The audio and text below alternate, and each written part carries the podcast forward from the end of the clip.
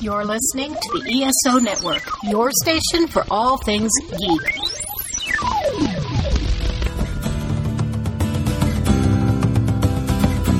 It's time for the Dragon Con Report, a podcast dedicated to help newcomers and veterans prepare for the upcoming annual convention in downtown Atlanta. With interviews, advice, and news from the pros and fans alike, be careful, you never know. You might actually learn something.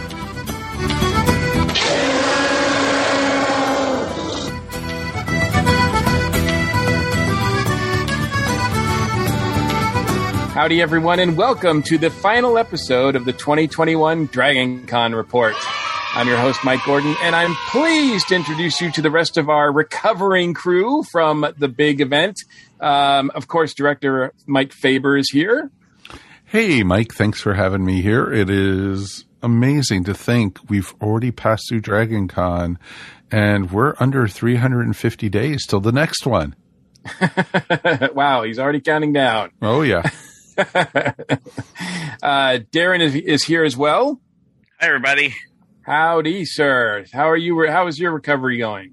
Uh, my recovery is actually pretty, uh, pretty zen. Actually, I'm just feeling the zen from Dragon Con. It was a nice, calm dragon for me. Uh, I, I liked it. I can't wait to hear more about it. And and and we have Jen with us as well. Hello, guys. I'm back home, and I wish I was still there, and can't wait till oh. next year.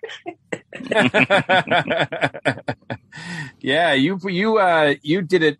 You you had an extended Dragon Con. Well, I, I, I do every year, but yeah, yeah. it's just I, I get home and then I get that depression, and mm-hmm. I'm like, yeah. why can't Dragon Con be real life? Oh so. yes. Yeah, there's there's there's post Disney depression and there's post Dragon Con yep. depression, and they're very similar actually. Yep. Um, um, so the entire crew is here, and we are once again honored to have with us Dan Carroll, Director of Media Engagement. Dan, welcome back. I don't know how much of an honor it is, but thanks for having me on the show, guys. Well, it is an honor for us. Thank you. Um, and overall, how was how was your uh, I, I was your recovery going? Because you're probably busier than a lot of us are. I I pointed out that, unlike many people, I do not understand Dragon Con depression or post-con drop, because the happiest day of the year for me is the first Tuesday after Labor Day. But this year particularly, it was a day of excitement for me, not because I was happy Dragon Con was over as much as I was happy that I had a wonderful thing to talk about, and I got to talk about it. But, you know, I was just so happy for how well Dragon Con went for the attendees, uh, how the volunteers absolutely brought it. Leadership made some hard and really amazing decisions that, that were proven right time and time again. And I didn't say anything stupid in front of a microphone all year, so what? I win. That is a successful con. Awesome. Um, well, we, I can't wait to hear more about it, especially the all the official news that uh, that there is. Um, we're also going to be talking with Dan Klink uh, later on in the show, reporting for the E S O Network. Um, and we are a proud member of the E S O Network. We have a T Public store filled with all kinds of cool designs, including a very cool one for the Dragon Con Report podcast, which we saw a few of at the show itself, which was awesome. Uh, there's a link for that at the top of the E S O Network page if you want your very own. And of course, the E S O Network has a Patreon page. And thank you, patrons, for all your support. Mike, what's going on in the Patreon page? We're bored silly. We are very bored silly. And that's the great thing about, you know, the E S O Network Patreon is that we get to talk about all kinds of goofy stuff on Patreon. And, you know, as a member of the E S O Patreon, you get us talking about, you know, Dragon Con. You get us to talk about T V shows we're watching. You get to hear us talk about, you know, just goofy stuff. That's why we're bored. We're silly. And, you know, it's an exclusive show, exclusive for our E S O Patreons, which you can also be a member of for as little as one dollar a month. It's pretty darn awesome. All you have to do is go to patreon.com slash ESO Network. And speaking of some announcements, Mikey, I do have a big announcement, but I'm going to wait till the end of the show to tell everybody oh. about that. All right. All right. So stay tuned, everybody. Now you have a reason not to switch us off. So never, uh, nobody ever yes. switches us off. Come on. God forbid. Uh, Jeez. Exactly. Um, be sure to check out past episodes of the DragonCon Report dot, at DragonCon Report dot com. We can also be found on Facebook, Twitter, Instagram, and whether you're listening to us via Apple Podcasts, Stitcher, Spotify, Google Podcast, iHeartRadio, Pandora, Amazon Music, or even audible dot com, please rate us and leave us a review.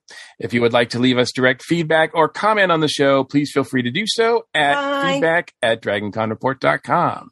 All right. Now that all that's out of the way, let's get some, it gets to some news and notes. And Dan, I'm going to, I'm going to put it on your, on your, at your feet. Um, what are, what's the official word of from DragonCon twenty twenty-one?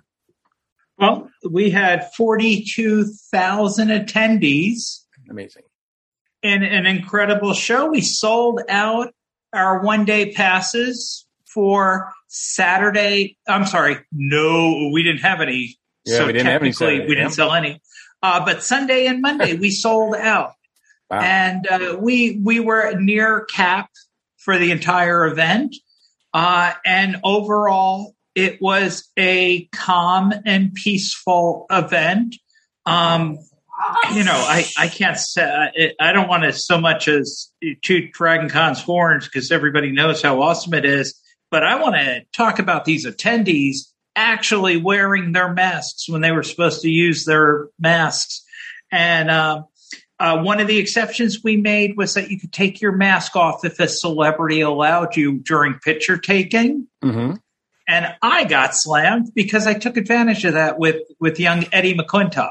Oh, did you? Um, but those were the those were the seconds that I had my mask off for the entire convention. Uh, I think among the DragonCon leadership and volunteers, uh, we took getting ourselves tested very seriously after the event. And uh, I did uh, I did my home test, and then I took my P C R, negative on both counts. Um, and as I pointed out, I left DragonCon and went straight back to work. But um, I was very proud that that there was nothing nutty I had to address with the media because it was just a bunch of people following the rules and playing by the game. Even our parade.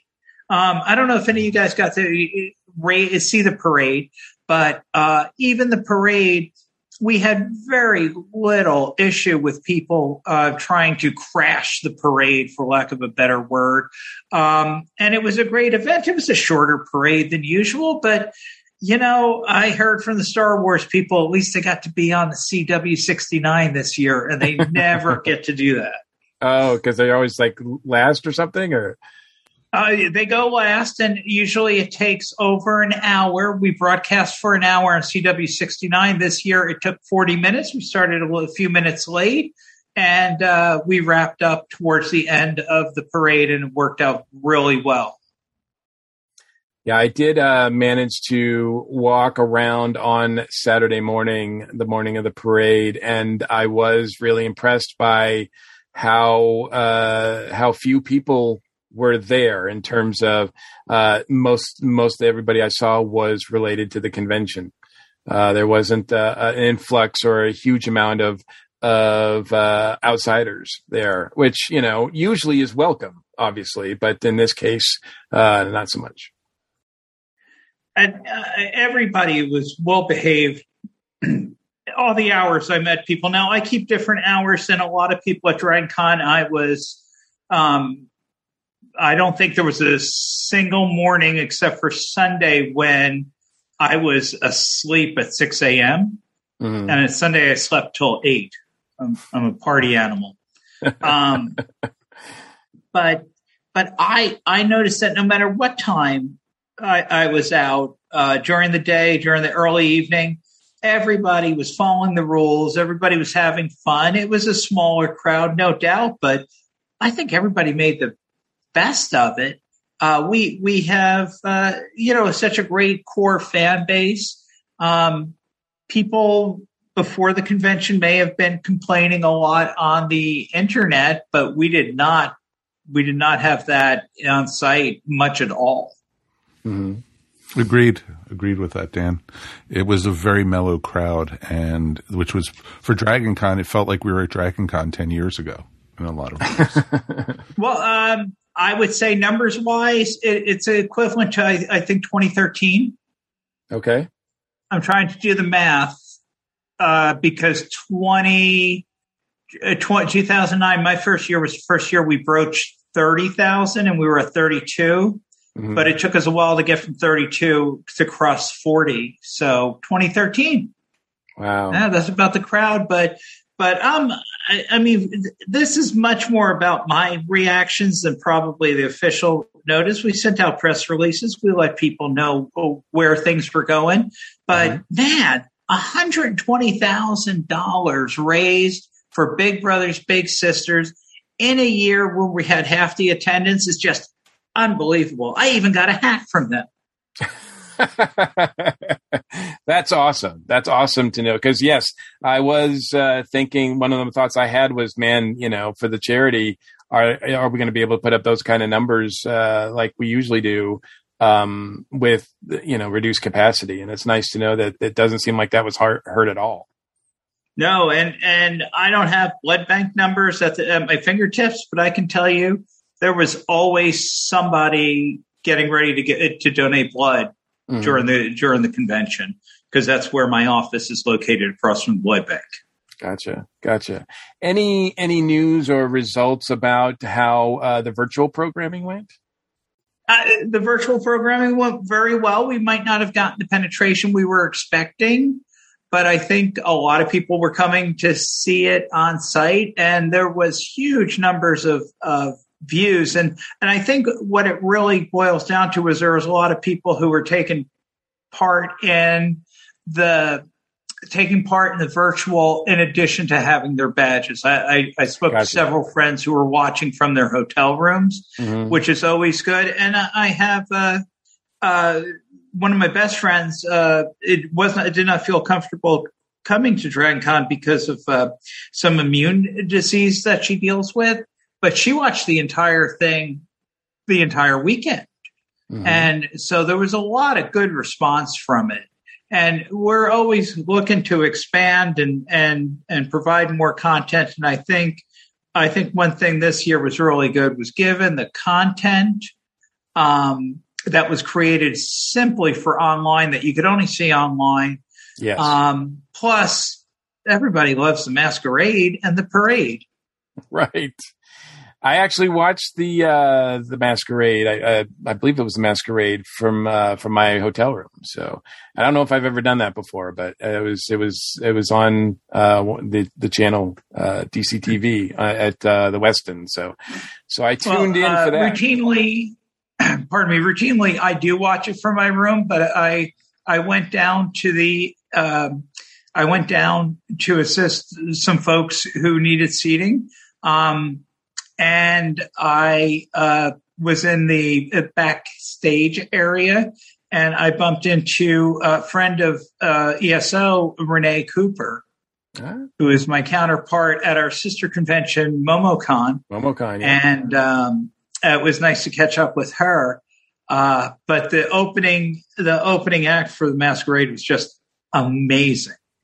Um, you know, sometimes power has its privileges, and while I don't necessarily think I have power, I do have a badge with a stripe on it. So I was able to watch it from from a position that was not um, not one of the seats, and it was just just gorgeous to watch. And everybody loves um, everybody loves WandaVision, and uh, uh, a good friend of mine actually got me a Agatha All the Time ribbon for my badge. Now, I, I don't wear the ribbons, but I, it was nice to get one. Gotcha, gotcha. But you, yeah, it, it, man, the ribbons are taking over, I think. Um, uh, now it seems like it's uh, it's very rare that I see someone who has a badge that doesn't have a ribbon now. It was pretty awesome to see the people hang, who had the ribbons hanging over the side of the railings. Yeah, just a ton of them. Like, I don't know, hundreds. Oh, yeah, it was pretty awesome. It reminded me a lot of Gallifrey. That's the first place I had seen it. The ribbons, yeah, yeah, for Doctor Who stuff. But it was awesome to see it at Dragon Con, and everyone was giving them out. I guess we know what we need to do for the Dragon Con report next year. Exactly. Well, guys, I, I think it just shows the dynamism of the DragCon attendees.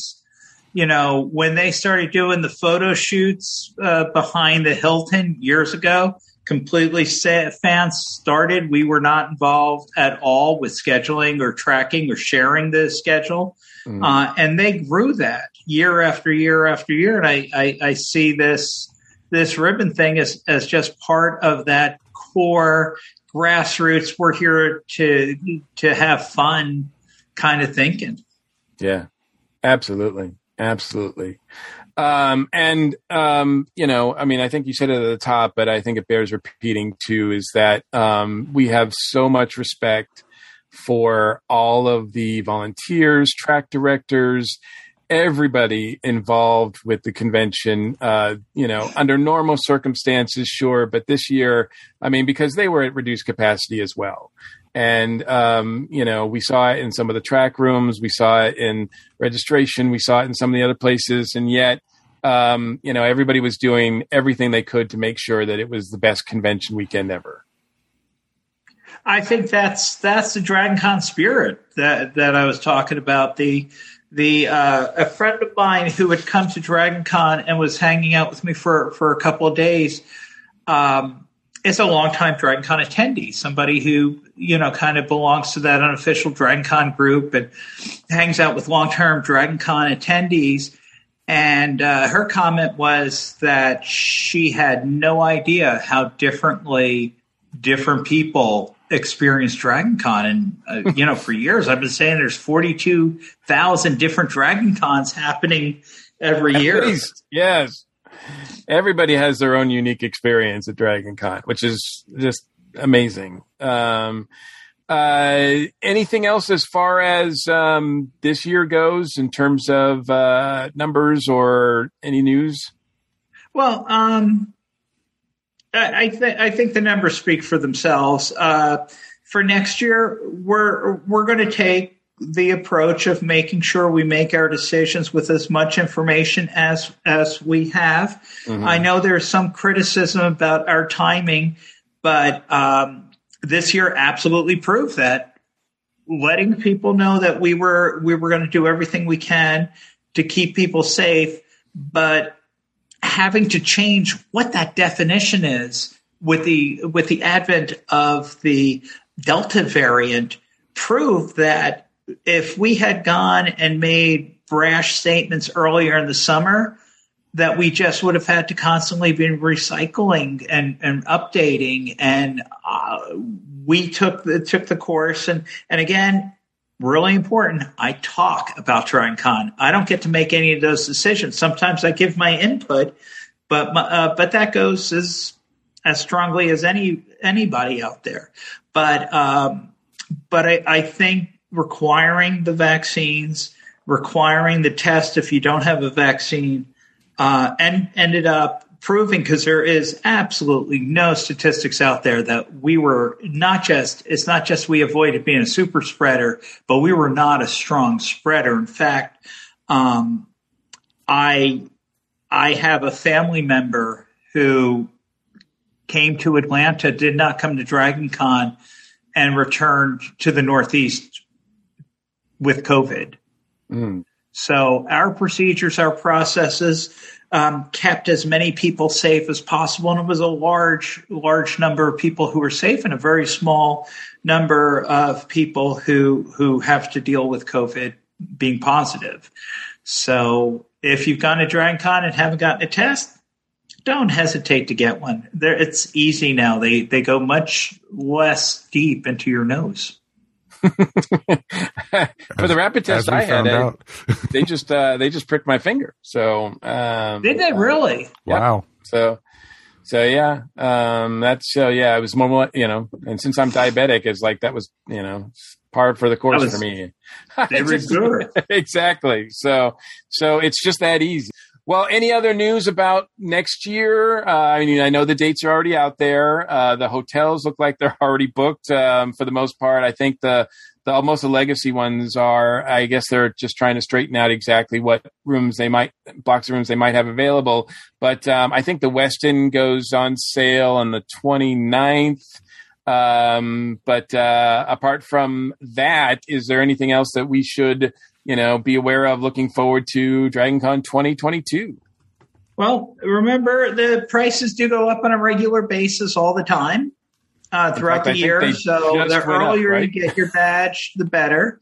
Um, if you are members of media in good standing, you do not have to worry about that. We do provide badges. Or if you're guests, some of you on this very podcast may be DragonCon guests on a regular basis.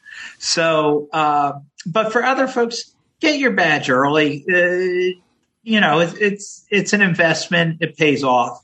And uh, secondly, remember that while the host hotels are the host hotels, and that's where all the panache and sparkle and disco lights are for the most part, we have so many amazing partner hotels within a block or two of the convention that are also really wonderful to use. And Um, and, and here's a personal plea. We don't know who our charity is for next year, but if you're a young man, a young woman, middle-aged man or middle-aged woman who's got some free time on your hands, go to Big Brothers and Big Sisters of Atlanta. We've already raised a lot of money, but one of the things I'd like to see is a lot more DragonCon volunteers helping out the littles. Um, mm-hmm. I've done it. It's absolutely wonderful. Um, getting a call from my little ten years later, having him tell me that I made an impact on his life because he's working in a comedy club. So obviously that was my impact, but he also had some work ethics and some self-esteem, and, and he was really grateful. Um, it's a good feeling. And I've talked to people who'd been littles as children, and it was instrumental. So especially those in Fulton and DeKalb County or South Cobb. Um, you know, unfortunately right now there's not a lot in my area because I moved out to the boondocks, but, but there's such a need in, in inside Atlanta and, and south of the city. So consider doing that. And also w w w dot dragoncon dot org. Pay attention to the updates as they come out. Follow us on social media, uh, and follow at DragonCon, not at DragonCon Media, because that's just me. And most of what I post is just what DragonCon already posted and a bunch of annoying updates for reporters. Gotcha. Gotcha. Um, specifically to your point, Um, the membership, uh, the cost of the membership just went up, I think today. Um, but it's still really cheap. It's a hundred dollars for, uh, the entire weekend. So that is an amazing bargain. I mean, that's what, uh, twenty-five dollars a day, if that. So for tons of entertainment, it's pretty, exactly it's so much uh, entertainment, more than you could do in one day. It's an insane, oh. insanely affordable price. Oh my gosh. One day at DragonCon is more than you can do in four days. I mean, you you're, just have you're completely to. right, Dan. I I look um, the number of friends that I did not connect with this year um, is is is so far exceeds the number of friends I was actually able to see, uh, and that's just one year with half the number of people, and and because there's so much going on, and it's not just because. you know, of my job, because, you know, my job is actually pretty liberating after the parade's over, but, but it's just, you know, going to see, walk, going to Walk of Fame to see, you know, people like Sammy Inouye Hard, um, who's a, you know, I consider a personal friend. We we've talked many, many times having nothing to do with conventions. Um, but I was not able to, to bump into her, and, uh, and, and then, uh, I, I, I want to, you know, here's an appeal I got for you guys. As, as okay. this season uh, of, and not just you, but the listeners, as this season starts to end, you know, track directors need volunteers to be on panels. Everybody comes up to me and says, how do I get on a panel? And I say, talk to the track directors. And now is a good time to establish those relationships with the track directors, because they have less to do than they do have in August, and come up with your ideas on panels that you want to see within that track, and uh, build a rapport. I had a good friend of mine. Um, she asked me exactly that question. I sent her to the track director, and she ended up on four panels this year. Mm. So, um, you know, a fantastic contribution to the show because, yeah, it's cool to be in front of a mic and talking to your stuff that you normally, you know, have to sit on your sofa with your best friends and talk about. But it's also giving back to the community. So that's probably my biggest way to end DragonCon twenty twenty-one is to let people know they can get involved next year without having to volunteer. Right. So volunteering is really good. Yes, absolutely. Absolutely. Well said. Well said. Um, any other questions for Dan while we have him here until, and because we won't see him again until next year. He, he's like the so, DragonCon Mariah Carey. I, I, I'm going to say right now, that is the, that is not anything I consider myself like. You don't come out and sing the DragonCon but, theme song. You know, every the other year. thing about, about The other thing is between now and DragonCon, I'm going to still be going to other conventions here in town, excited about Monsterama. And this is not as a volunteer. This is as a paid ticket holder. Uh, I'm not shilling them for, for anything. And this has nothing to do with DragonCon. But, uh, you know, we got JordanCon coming up. We got Steampunk Expo. Atlanta is a convention city. And and there's so many conventions out there. I, I recommend look into some and, and come visit because I expect Mike and Mike. I uh, I'm pretty sure I'll see you at Monsterama. That's a pretty good guess. Oh yeah, sure. There's a good well, guarantee I, on that. I, I, yeah, I am the track director for SpyCon, so you definitely you will see me there. Uh, so, which is so my, first the, anything, my first time but, doing track director thing. So that's going to be really interesting to see how that plays out. Yeah, no, it's fun, and, and and what's great about it is it's a manageable, fun show. It's not, it's it's not.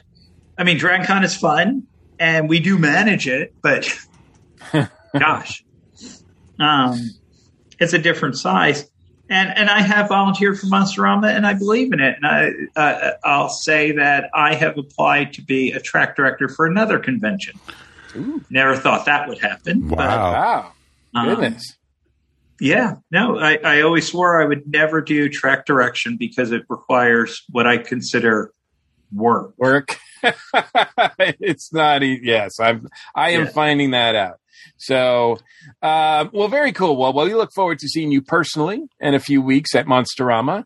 Um, and of course, talking to you next year all about DragonCon. So thank you so much for your time, not just uh, this week, but for the entire year and everything that you, you do, man. Well, thank you, Mike, Darren, and, and Jen, especially because you are one of the people I was lucky enough to see in dra- at DragonCon. So thank you. Yes, it was nice. Uh, nice to have that uh, first meeting. It's always nice, Dan, to see you, and thank you for everything you do with the con. It's always wonderful. Yeah, and and uh, Faber, now that my my calendar's a little bit more open because DragonCon's finished. Um, let's let's grab a meal now that we're neighbors. I would love it, my friend. Totally would okay, love it. Okay, we'll talk to you offline. Yep. Bye, everybody. Bye, Dan. Bye. Take care. Peace. Whew, that guy. That guy had to work this year. Yes, he did. He had they so all many did things that he was like spinning the plates with. It was just amazing. Yeah. Yeah. I mean, everybody associated with DragonCon, but everything, you know, in the news was, I mean, I think DragonCon made the news quite a bit. Uh, and I think in a good way. I didn't see any uh, negative reports. Um, but, um, you know, the, the, uh, the fact that it was happening and, you know, the requirements and, and all of that going in, Um, I saw more coverage of DragonCon this year in other states. I mean, people were telling me that, you know, well, I'm seeing an article about DragonCon here and I don't, it's not even relevant to my state. So, so uh, that's uh, very, um, you know, that means that Dan's getting the word out there and he's working. Mm-hmm. So, um, well, we've heard from Dan as far as the official numbers and, and everything like that. But I am really curious to hear about all of you and your DragonCon experience. Uh, Jen, I was lucky enough to see you on day one. And I don't think I saw you for the rest of the con, except well, for your, your day one. It was, it was yeah, my day was, exactly. That was like that was like day five for her or something. No, it was, like it was that. day two. Well, well, I saw all of you that day. Uh, yep. And then I yes. randomly...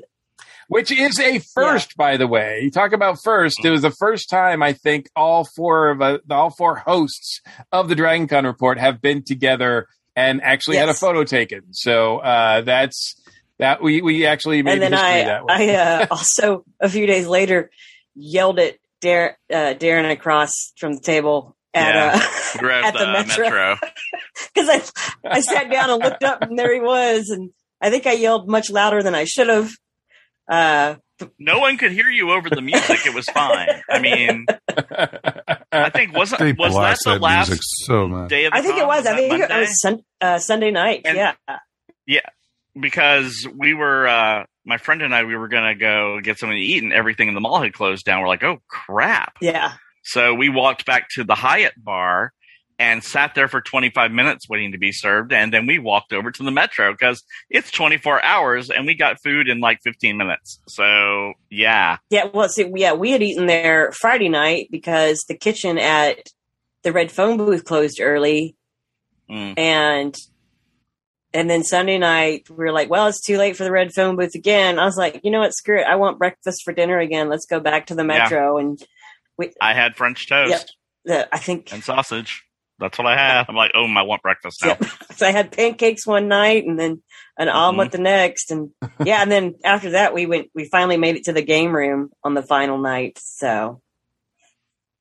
Oh, wow.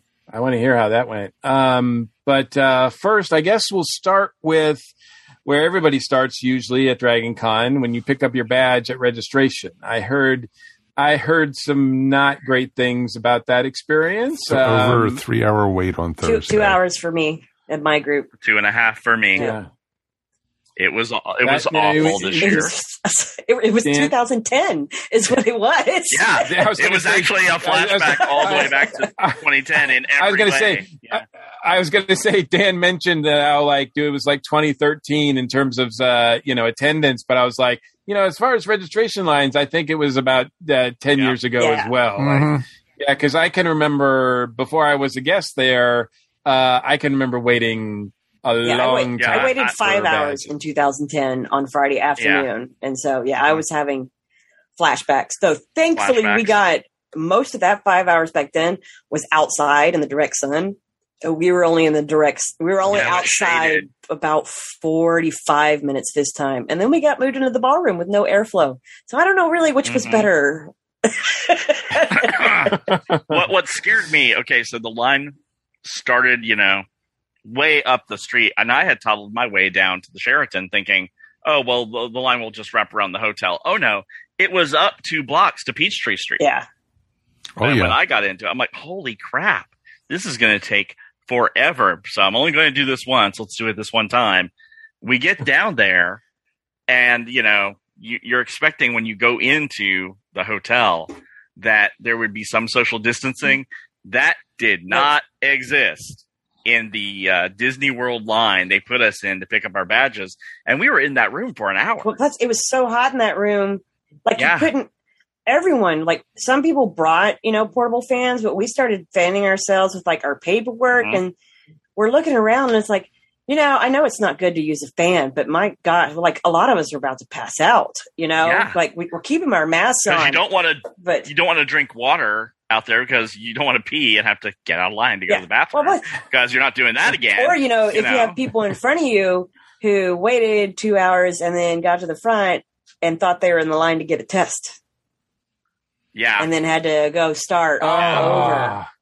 Well, I've, here, the one big complaint I have about the registration line is they should have been checking for the vaccinations at the door to the hotel, not inside the, the Disney World room, because what happened is uh, friends of mine were um, in front of a group that basically said, oh, I didn't know we had to have proof with us, question mark, question mark, question mark. And then a guy brought up their website on his phone and said, you don't say we have to have proof here.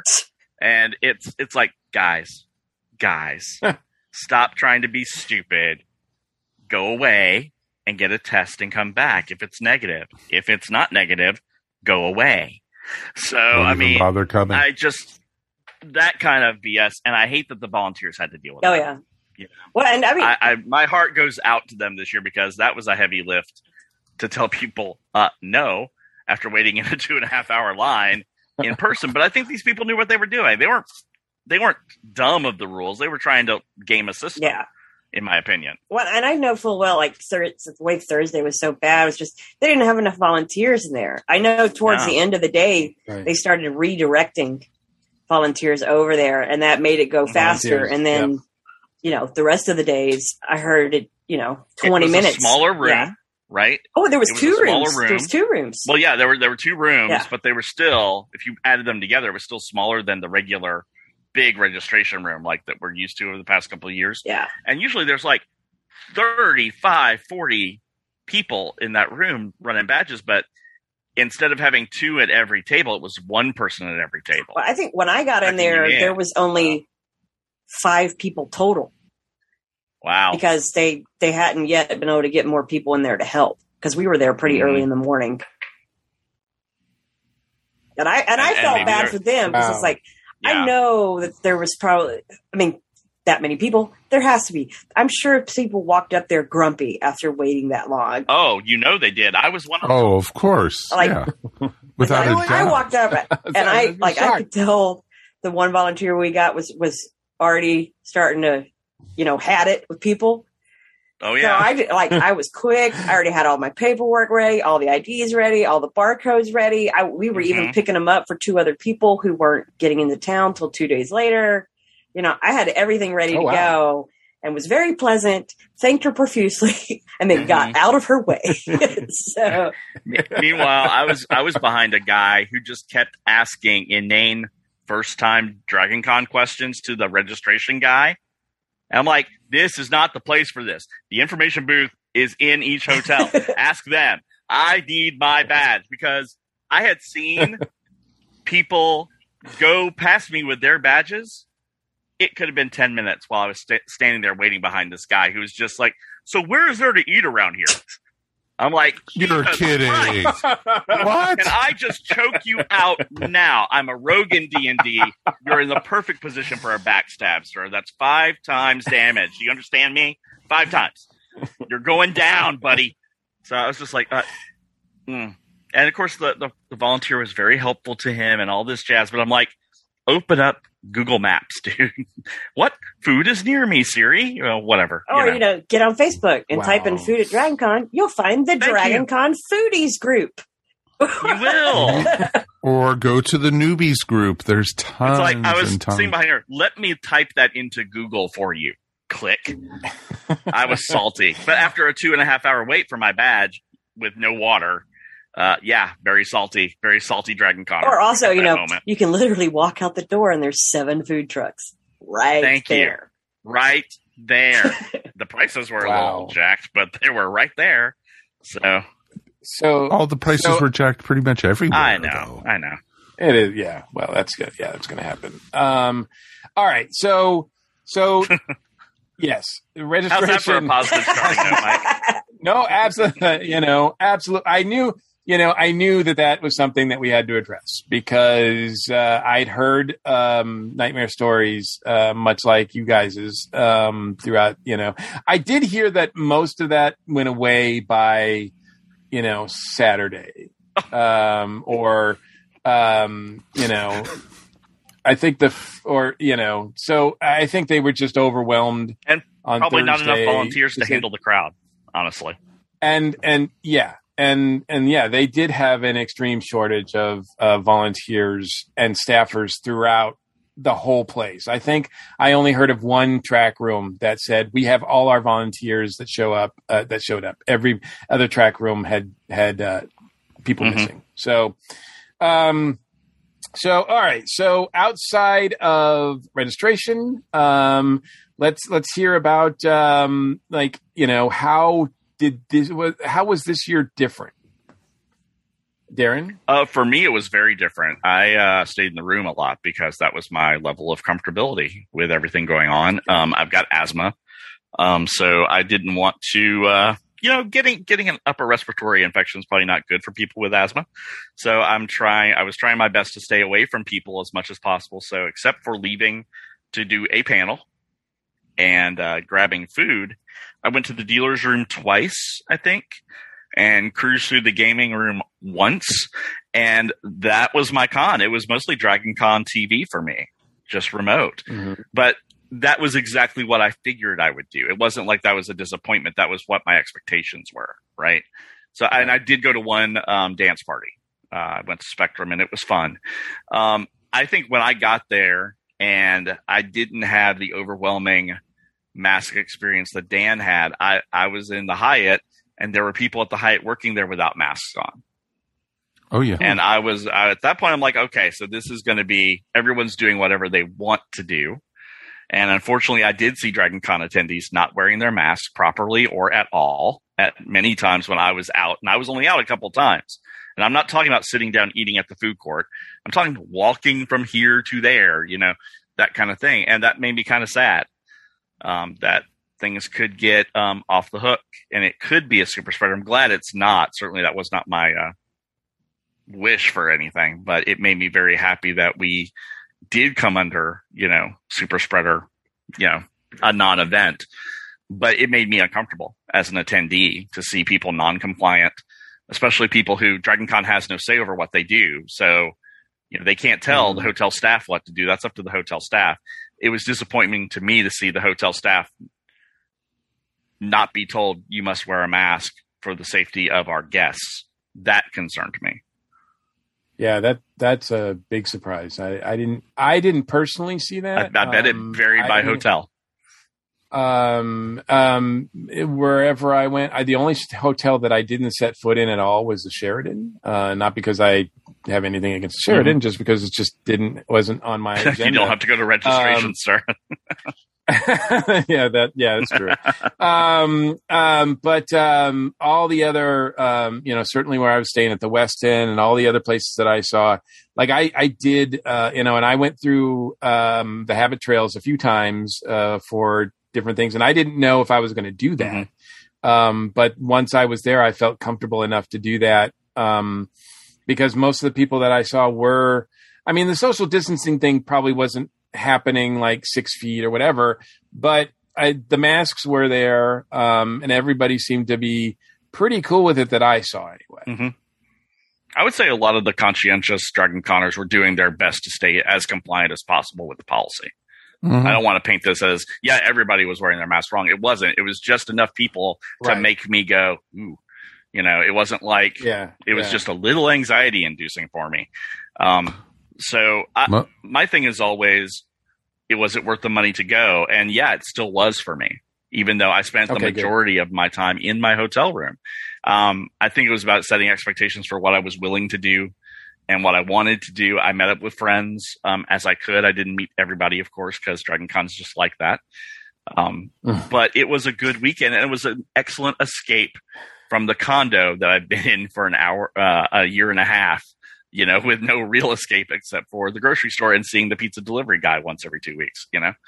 So I, I think it was a good con, you know, all things considered. I think Dragon Con did the best job they could under the circumstances. Yeah, I, I would agree with that.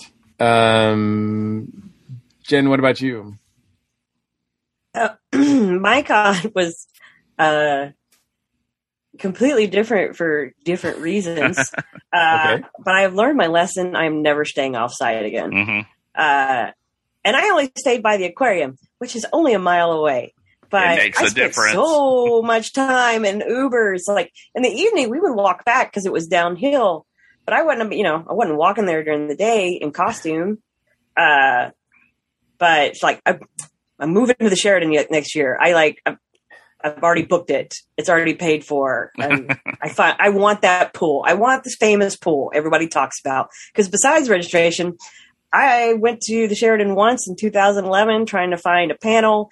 And I couldn't figure out how to get to it, and so I left after ten minutes, and I've never really done anything at the Sheridan again, so I look mm. forward to being back in a host hotel this next year. But a lot of my time was spent in Ubers, and uh, there, there was no being able to go back and quickly change into a costume, mm-hmm. so I didn't make it into all the costumes I brought. I did not make one panel, no official photo shoots.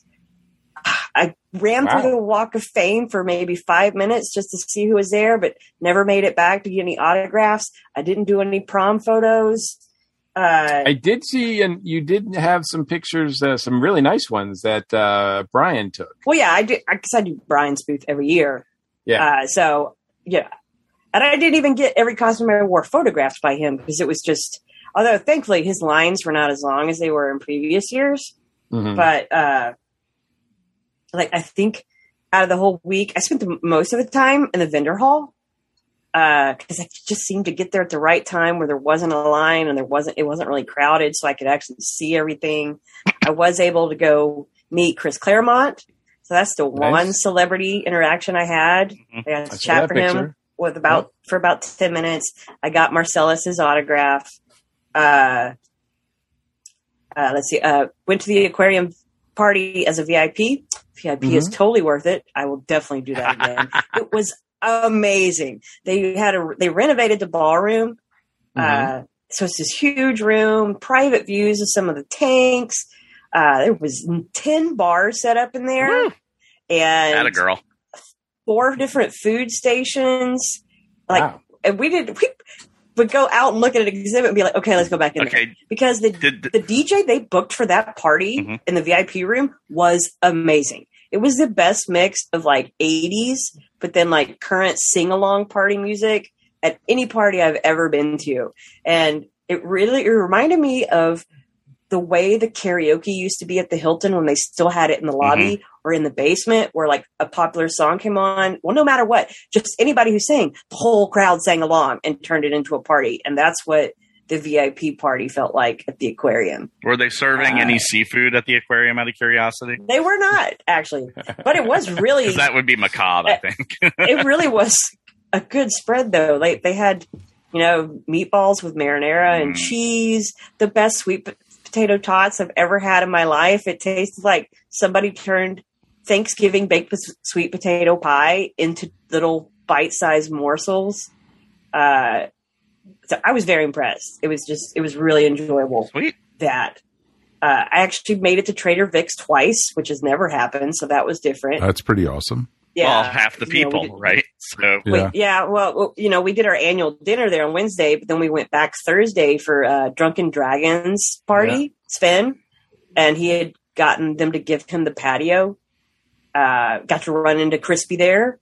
Uh, and, uh, It was a good little turnout there. And then, like, I have a mask on all the time inside, but, you know, when we were outside, if I was around, like, my core group or the people I knew had been taking everything seriously with vaccinations mm-hmm. and, you know, not doing crazy stuff before con, then mm-hmm. I felt comfortable taking off my mask. We spent a lot of time on the Hilton patio uh, in the smoking area away from people. But I would, like, put my mask on to go through the crowd and videotape, like, all the dancing dinosaurs. Uh It never gets old for me. And the, I the, love the, the dancing dinosaurs. Yeah, the, the cigar party that the DragonCon cigar group puts on at the Red Phone booth, they ended up limiting uh, the amount of attendees as well to, you know, help with the capacity. And it's the first time that I've gone to there and just not felt this crush of people, but also not felt like, oh, my God, the cigar smoke is killing me. Yeah. Uh, mm. And it was the first time I got to try their food. Their food is amazing. Mm-hmm. It is. Great burrata cheese and then these little stuffed uh, red peppers that had a different type of cheese. Uh, we had a great waitress. Everybody was... I ended up meeting people in there that I'm Facebook friends with, but we had no idea that it was each other in person mm-hmm. until the next day when we were posting pictures. And it was like, oh, right. oh my God. I, yeah, and costumes too. Masks oh, with right, the costumes. Right. Uh, I mean, we had the masks off when people were smoking cigars and stuff, but it's like, oh, sure. I had a conversation with a lady. I've been Facebook friends with her for two years. And neither of us realized that we were friends until the next day. When we were like, oh, my God. I we was clicked. We really, really clicked. It was awesome. so, uh, But, you know, yeah, besides the traveling back and forth, uh it was a low key con. I, I felt safer there than the grocery store. Mm-hmm. I'd agree with that. Uh, yeah. Mm. Um, and we even took a, a Sunday during the day. We ended up taking an Uber to Little Five Points and just spent like four hours out there It's the first time we've ever really taken a break from con during con to go. Yeah, I you know, know Little Five's kind of like a con into too. itself. So yeah, yeah. I mean, we do go there every year, but usually it's like after con. Mm-hmm. Um, but this is the first time like we got to take our friends that go with us to Dragon Con and take them down to Little Five Points with us, and uh, it's always fun. But to I guess uh, like by two o'clock, it was a madhouse there because the Pride celebration was. Oh happening. yeah, Gay Black Pride, whoop, whoop. And we did. Yeah, we didn't know what time it started, so like we got there and it was dead. And then like two hours later, there's traffic jams and it's a thirty minute wait for an Uber. Mm-hmm. We're like, what? What, what happened? has happened? What has happened? I could have warned you. My people were coming, Jen. My people were coming. Well, and then we get back to our hotel and there's like been a shooting right by it, also oh. part of Pride. And we're mm-hmm. like, what happened? We had to get out of the Uber and walk the next like half a mile to our hotel because every street was blocked off. Wow. Right there by the um, the Atlanta Breakfast Club. Oh yeah. Uh-huh. Uh yeah, so that was that was a wild Sunday afternoon. But, Mike, yeah, what about you? What, what, what, how was your how was your weekend? Um, pretty much fairly similar to everybody else's. You know, usually Dragon Con for me is being up till two or three in the morning every night and, you know, partying or going to hang out with friends or going hanging out in the, the Marriott and taking pictures of costumes and just meeting new folks and, you know, just having a great time. And this year was very, very low key. I think, I think the latest I got to my hotel room this year was midnight was the latest. And that was Sunday night. And that's because we went out to dinner with some friends. You know, we went off campus, as I like to say. So it was pretty awesome. Actually, two nights at Dragon Con, I was off campus because Thursday night, um, I didn't check into my hotel until eleven thirty at night because of Judy and personal stuff going on. And then we basically went to panels on Friday. And then Friday evening, we had tickets to go see Hamilton. So we ended up doing that on Friday, and then Saturday was all con all day, all the day. All our meals were completely in, you know, the room and everything, except for dinners, where we actually did go to restaurants and such. I think what Saturday night, I think we went to uh, Metro Diner for dinner, mm-hmm. and we it was not packed at all. You know, we were able to sit on one of the terraces, and we were like sitting there by ourselves. None of the other tables were full or anything. But you got there at the right time then. Yeah, it was like nine, it was like nine thirty, ten o'clock. Yeah, that's that's right before all the drunk people want food and right after everyone's mm-hmm. done with dinner. Yep. Exactly. And right right so, before the karaoke gets real oh, loud. Real oh, loud and obnoxious. Oh. Judy and I were or were, were texting to, to each other because we couldn't even talk to each other. Mm-hmm. And so it was fun. Um, then uh, Sunday – more panels, and actually made it to the vendor hall on Sunday. And then basically we went out with some friends and we went to this place called No Mas Katina. It's, No Mas, um, yes. No Mas. Mm-hmm. And it is awesome. It is very it awesome. Is, very cool place. And, and it was nice because we were able to sit outside mm-hmm. and we were there till about eleven. And we then uh, did you have a picture of margaritas, Mikey? I did. I even had it in a fishbowl cup. Nice. It was awesome. Very nice. I wasn't driving, so it was okay. Yeah, go for it. And, you know, my big mistake with the con this year was literally we came down to the con and we were like halfway down seventy-five and I realized I left all my apple pie at home. Oh. Womp, womp. And, and it was Wait, is, like, is, that, is that why I didn't get any pie this year? Yes, dear. I had two bottles reserved for you. You can ship them to her, you know. I could. I could put it in bubble wrap. Yeah. It'll be okay. It'd be fine. Put it in plastic exactly. containers that seal up real nice. Oh, yeah. Well, they have like what those those bags that they put wine bottles in mm-hmm. that have like the juice boxes. Like, yeah. Exactly. That's it. Honest, it's a juice box. So, yeah. Um, but it was it was an amazing con. It was very laid back. Very, very uh, In fact, back. You know, speaking of the vendor hall, that is the perfect amount of people in my vendor hall. As yes. I could yeah. walk, I could see things. I didn't feel strapped for time or just passing over a vendor because I couldn't get to their booth. You know, it, it was. I only got smacked in the face by one backpack because wow. somebody wasn't paying attention. Just one. That's pretty good for a whole year, for a whole con. I mean, Chess X and Ultra Sabers were crowded. Yeah, like normal. Mm-hmm. But the rest of the con, it was, you could walk. You had room. It was like I, I said, going to that uh, panel we had, Mike, for Fargo. I left, right. assuming normal Dragon Con time. So I left an hour prior. You were there early. Walked from the Hyatt to the Marriott, and I got there in fifteen minutes. That includes the wait yeah. for the elevator in the Hyatt, which I was yeah. like, that's going to be thirty minutes easy. I better get going. Um, and yeah, I'm like, can we have this um, cap again next year, please? Because oh, be wonderful. I am loving forty-two thousand people. Mm-hmm. Yeah, I got an elevator in the Marriott up to the twenty-seventh floor with only a two-minute wait. Yeah. Wow. yeah. Wow. And the same going same for going back down. And nobody was going up to go down. It was amazing. Because you didn't it have was, to this year. It was you amazing because you remember before we were swearing up and down that I wouldn't do the, you know, the Kappa trails, and I had no problem doing they, it. They it didn't have crowded. people yeah. in them. It no. was amazing. Yeah. It was a, it was a steady flow, nobody bunched up.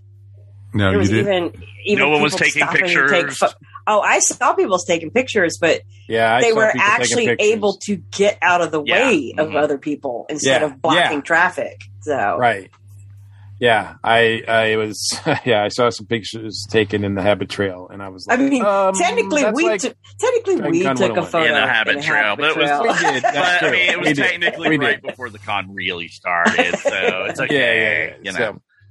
And it's um, a super secret habit. It was, it was just those school kids in the way, and you push them over the side, Jen, and it's fine. You know? Good. She hit him with her phone operator hat. I know, you know right? Thing. It was great. It was beautiful. It was, it was awesome, and I thought it was great seeing everybody. It was like like Mike had said earlier. It was the first time the four of us have actually been in the same place at the same time. And so it will it never is. happen again. yeah, it might not. Yeah. I mean, it, yeah. Well, we just have to. I mean, this year we made it a point to make sure mm-hmm. it happens. So, um, well, that's what you have and, to do at Dragon Con, because if you don't make it a point, it ain't going to happen. Yeah. And exactly. Thank you to Nikki Raubaker for taking Yay, some Nikki. wonderful photos. Woo-hoo. Yeah. And, can't wait to see them. Oh, you'll see them. And I could hope so. Not a problem. Uh, but yeah, but it was, it was great. And it was fun doing, you know, seeing everybody, you know, my big mistake this year, and I'm going to come clean and say it.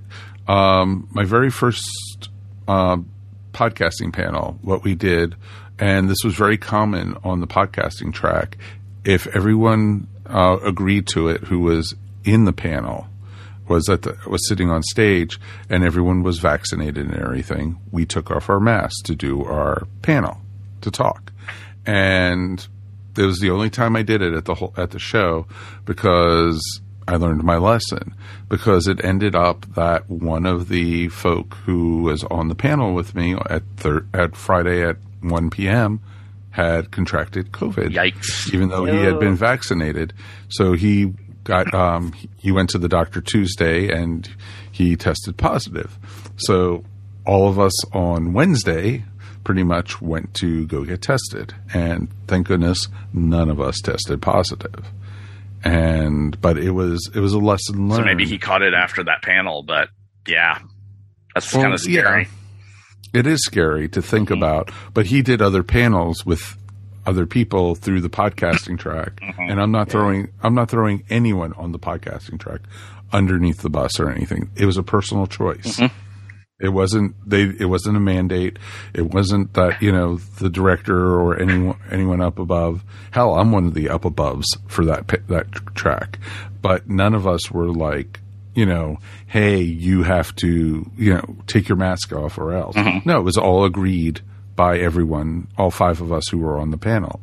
And, and I think that was common for a lot of the tracks. I saw, because I saw that kind of consistently throughout con on some of the broadcasts. Yeah. That, you know, some, some of the people, including the celebrity panels, some of them yeah. took the masks off, but they were like sitting pretty far away from each other, and some yeah. of them kept it on. Exactly. It's whatever you felt comfortable with, but that's the only ones who did it. Because like when we did the Fargo panel, we were all talking like this through mm-hmm. our masks. You and, betcha. You betcha. Exactly, but it was worth it. And, you know, you know, silly me for trusting, but, you know, you never know. And I let my guard down.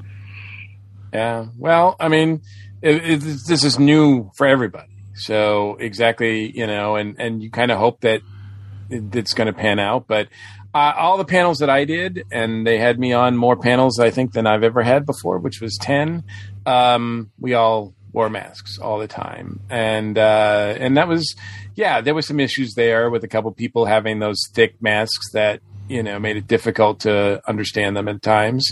Um, but um, for the most part, I think, you know, everybody was audience members and uh, and panelists alike were were doing what they should do. And, um, you know, um, which is a lot different than, you know, the day after Dragon Con, I had to go to the movies uh, because I wanted to see Shang-Chi. And that was an experience where I walked in and nobody was wearing masks. And I was like, Um, it's because you live in Gwinnett is, County, Mike. Come on. This is this that, is that's not why cool, I have guys. Not seen Shang-Chi yet.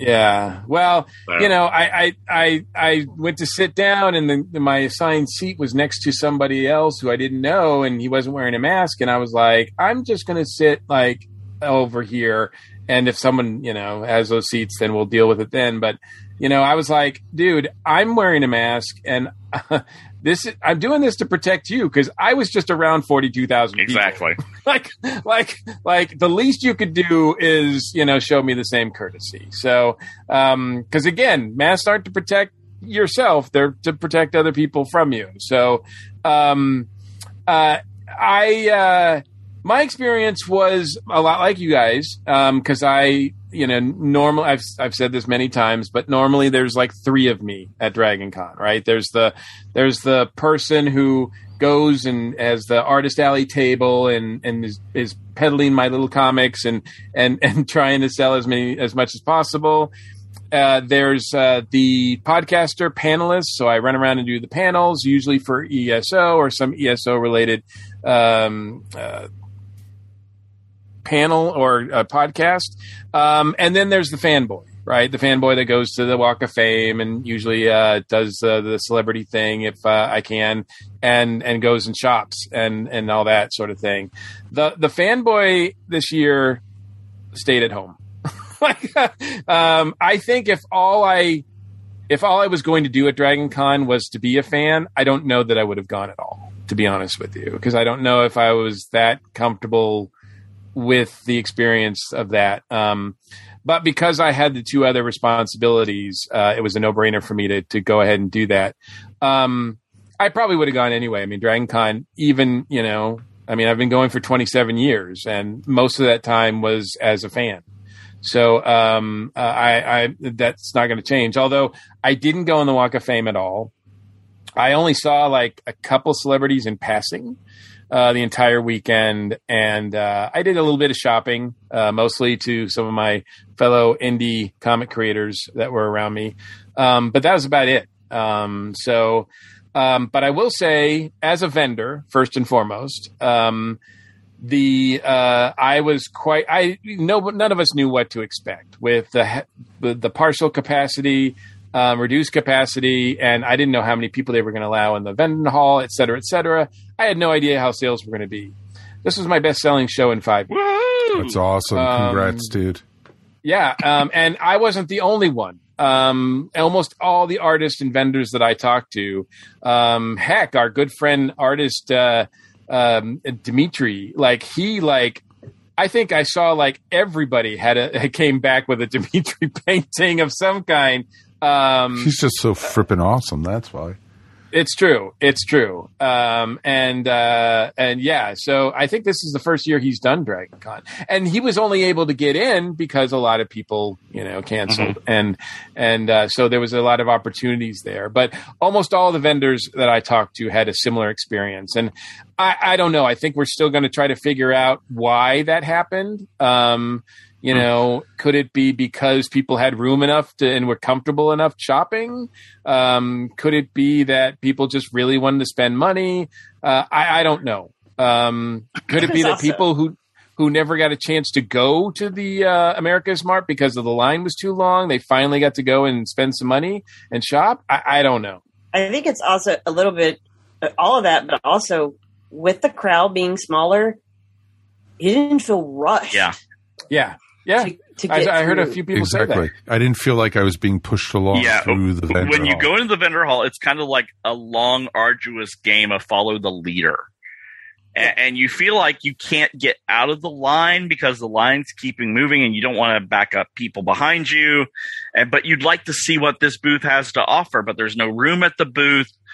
So you pass it by and you never get back to them. So who knows? There's a very how, strong undertow. Yeah, how, basically. yeah basically. The current is low. How, how many times have I gone past the booth and I've never been able to get back to that vendor because they're always busy and there's always people just in a normal year blocking the booth and not moving along, which, yeah, they got in there and I just didn't. And maybe they were going to buy something, maybe I wasn't, or vice versa. And I think that could hurt vendors in the long run. Um, it's the same in the art show, too. Yeah. Like, this is, I can't remember the artist's name. He's the one who carves the dragons that, like, look like they're coming out of air vents mm-hmm. and uh, does a lot of cool stuff. Like, this is the first year, A, I budgeted right, but I was able to buy one of his pieces that I've wanted for years, and but like actually got to walk up and be like, I want this piece. Please autograph it, like, you know, because I didn't have to fight people just to be able to see what he had and, you know, try to get his attention. Please, sir, Is put it, this in the, bag for me. I has cash. Yeah, and that that root the root beer company. You know, oh, it always yeah. said something. This oh, first yeah, yeah. year, I've been able to make it into their booth. Oh, and I they got were to get so one. good. I got they to get so the. Good. I got the the Dragon Con logo cup. Oh, uh, nice. And yeah, the the the cream vanilla. Oh, that awesome. was awesome. We we yeah. mixed that with black cherry. It was like, mwah. It was delicious. Y'all were having a moment. So I, I, yeah, I got to get. You know, I was able to see vendors I've never seen before. Either because I've been blocked or it was their first time there. Mm-hmm. And I got to shop with people I've never gotten to shop with before. Uh, and I'm, I'm sorry I didn't make it by your booth, Gordon, Mike, Mike Gordon. Uh, that's okay. Because uh, I I made a beeline to get up there. One, to go to Derek's table because I knew he had a mug there that he didn't have a lot of. And I needed that mug. Oh, yes. Uh, the, and, uh, uh, yeah, that's a beautiful mug. I have that. And, and, uh, And then I need I, I needed to see what Chris Claremont' schedule was so mm-hmm. that I could, you know, know when to find him, because that was like that was my only priority. Actually, it was the one thing I was like, this has to happen. Mm-hmm. I have to get these autographs for sellers. So and and, and look, um, the the weird thing about it is, I guess irony is here. Uh, the ironic thing about it is, is that I did, like I said, more panels than I've ever done because I, I agreed to one because I, I knew some track directors needed help because a lot of panelists had uh, canceled. So I, I agreed to, to do some panels that I probably wouldn't have in a normal year. And also that I didn't know what to expect sales-wise. So I thought, well, if there's going to be a, a year not to be at my table a lot, it's probably going to be this year because it's probably not going to – I don't have anything really new to sell. Uh, the pins I'd ordered arrived on Tuesday afterwards. Of course. um, so, um, so, yeah, I didn't really – so I didn't expect um, big sales at all. So I I wasn't even at my table like a lot. Um, and I still did all right, um, more than all right. So I, I, it's crazy. I, you know, um, I don't understand it. As far as the panelist podcaster part of me, um, I got to be on tracks that I have not been on before. The American, uh, sci-fi fantasy media track, um, that Kelly does. Uh, we've had her on the show before. Um, she, she, you know, I did a virtual panel with her last year and we had so much fun that I got to do an in-person panel, um, with her track this year. And that was great. I think that might be an annual thing now. Um, but I will say that, uh, there was a first, uh, for me that I, I, I don't, I don't think this has ever happened, certainly to me. And I've never heard of it happening to anybody else, but, um, on Sunday, Um, I had uh, a panel at the Marriott. That was the Fargo panel that you mentioned, uh, Darren, uh, which was a lot of fun. Eh? Eh? Um, eh?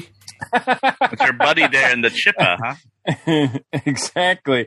Um, don't you know? And uh, Um, and so uh, that ended at three thirty. I had a panel in back in the America Smart uh, comic area at four. So I, you know, I had to hurry over there um, and not really hurry, hurry, because, you know, it's not like a normal year where it takes an hour. But yet, um, by the time I got to the uh, America Smart, it was ten till four. Um, and uh, they stopped me at the door, and they stopped the entire line at the oh. door. And uh, I showed my vendor badge, and I said, I, yeah, yeah, I'm here, you know, guest, vendor, whatever. Um, that works for the the um, uh, volunteers. That does not work for the fire marshal. Um, when the fire marshal says no, uh, yeah, that, um, I didn't mind it so much because right in front of the door is, uh, they blast cold air. Um, so it was really nice right there at the door. And he really only had me wait a minute and then he let me in. He didn't let the rest of the line in, but he let me in because, uh, uh, cause I told him I had a panel in ten minutes. Um, and so I did hear that, like, yeah, they did stop people from going in on Sunday. Um, but I went up to my panel room at uh, and, and I got there and it was completely empty.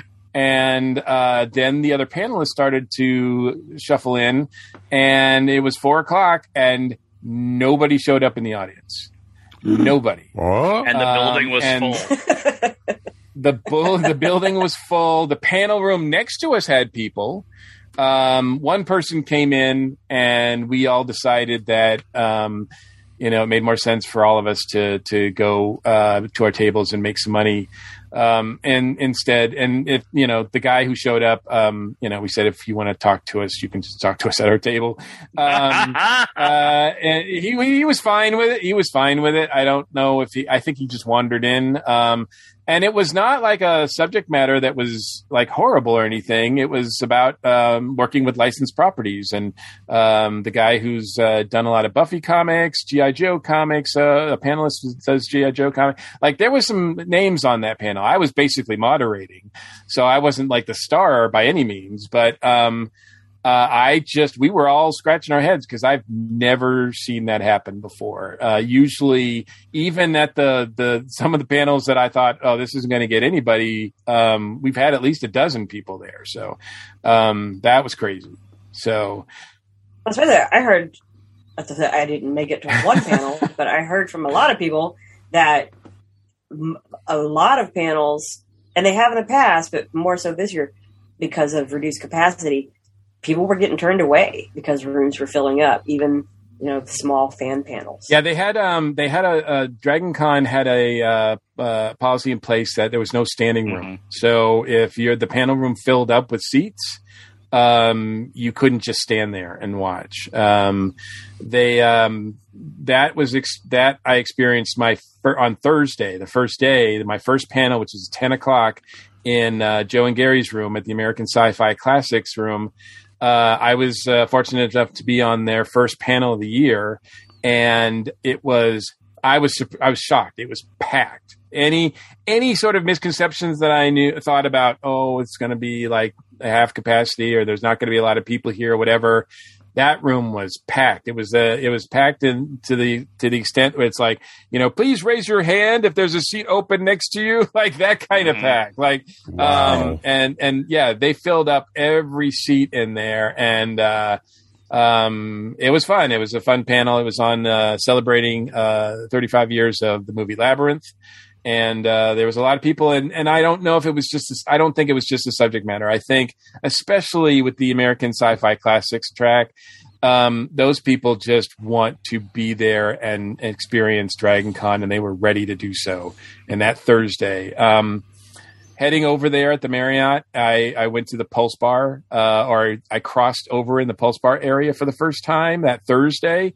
And it was Thursday. Um, and granted, it was lighter. I mean, I could move around, but um, it was still a lot of people because I, I was a little overwhelmed because it's more people than I've been around for the past totally. year and a half. That's how I felt, too. I'm like, it is far so, too people-y out here. I, so, you know, everybody's like, "Oh, there's less people. There's less people." I'm like, "There's still a lot of people." Um, I guess that I guess I was here at the wrong time because, like, I felt like there was more people at the airport. well, well, that like, might Wednesday, be the case. Wednesday, Wednesday night for the welcome home party, like Yeah, I heard Wednesday night was very on tame. The whole floor. Very, very tame. Where we're like, okay, let's just go back to the Hilton. Let's go back to the D C four, over forty group because there was more people hanging. Well, more people we yeah. knew. You know, everyone we knew was at the Hilton, uh, and we expected to see more people we knew at the Marriott. But yeah, there was like, we were back at the hotel by ten thirty. We didn't even stay for the countdown. I have never missed the countdown, wow. and felt the same way Thursday night when we ran through after the cigar party. It was just like, wow. Is everyone at the bunny there hutch? Were a lot is everyone of people at the eight bit party? Like, uh, there, yes, there always are. Yeah, yeah. I mean, it's true. You know, I saw some great costumes there too. The pictures. That well, mm-hmm. always, yeah. yeah. Um, I want to get to that because I do not want to miss out on on costume talk. But I just want to say too, when I was walking through the Marriott Pulse Bar on that Thursday night, um, I was overwhelmed because there was a lot of like again a lot more people than I'm. used to in a year and a half, but also I was looking around, seeing people in costumes, seeing, uh, you know, I didn't see anybody I necessarily knew or any faces I absolutely recognized, but yet I knew I was at Dragon Con and I started to get pretty emotional because I was like, I'm, I can't believe I'm here. I can't believe like after two years, um, I get to experience Dragon Con again. And, uh, And and that was a feeling that kind of went through the whole. I mean, it started on Thursday, but I mean, I kind of felt that way. Certainly by the end, I mean, I'm glad that they did it. They did it in the best way they could. And, um, you know, I, I, I did a test afterwards and I was negative. So it's everything's worked out all right. There you go. Um, All right, so before we wrap up, let's talk about costumes. I want to hear about your their favorite costumes. Um, Darren, we'll start with you. What was uh, what was some of the best cosplay you saw? Over I mean, I, I I wasn't out and about much, right? So it, mm-hmm. it was very sparse for me on costume spotting this year. But I was very happy that uh, the Loki variants that I saw outnumbered the Deadpools. Oh yeah! So thank you. Oh my goodness! For yes, because that, that's been a long time coming. Um, I don't think I even saw a Harley Quinn after Suicide Squad wow. came out. I think I'm shocked by that. Um, I saw a few. Yeah, I, did I just yeah, didn't. I, did, I yeah. just didn't run into one. That's the luck of the uh, luck of the game. I saw a couple of people who were um, doing uh, WandaVision, which I expected to see um, mm-hmm. Wanda and Agatha and uh, that kind of thing.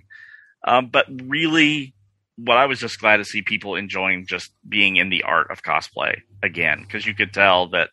They had not cosplayed in a while, and they, everyone who loves cosplay um, and goes to Dragon Con every year missed out on doing it last year. So they were they were trying to recapture that love of the hobby, and and, and I love that. The costume game was strong. Oh yeah, it's always strong. At like Dragon. It wasn't like yeah yeah it is, but it wasn't like you could look around and be like, oh man, this is not a lot of people, mm-hmm. and the costumes are kind of lame. No, the costumes new. Not. Well, we had we had yeah. two, we had two years to work on them. The, cost, the costume game was on point this year, and I, I just think it, it goes to folks who are like, I'm going to spend this time working on an even better costume, you know, and uh, getting motivated to do that since you've got all this free time, quote unquote, at home alone. Might as well go to Joann's Fabrics and uh, get yourself into debt. So you know, that's uh, I'm sure a lot of people did that. But I applaud all the cosplayers every year. Y'all are amazing. Bravo. Next year, I'll be back I, to it. I, I will have I to say, too, that um, um, most of the great conven- uh, costumes that made my list for the weekend, I did not see personally. Uh, I saw uh, there were pictures of them, and I was like, oh, my God, that's awesome. But, yes, because my time when I didn't have to be somewhere, I was in my room. So if I didn't have to be at my table or if I didn't have to be on a panel, I was in my room. Uh, the wildest thing I did all weekend was Saturday. I ordered room service. Woo! Um, yeah, I, so now I, we know who's making the big bucks here. I, I had never, I had never ordered room service ever from a hotel before, so it was a new experience for me. Um, and for those people wondering, the uh, the hamburgers at uh, Westin are pretty damn tasty, so well, um, I can recommend those. Um, So, uh, Jen, what about you? What uh, what amazing costumes did you see? All right. So my number one favorite, which I, I've actually shared in like almost every group, and a lot of people missed it but loved it, was there was this group called the Cage Crew. And they made these big printed cardboard faces of all of Nicholas Cage. Oh, that was so awesome. I saw the pictures. And then they just traveled in a pack. I mean, it was, we, I saw him coming down the Hyatt into the Marriott mm. Skywalk, and it That's just flipped out.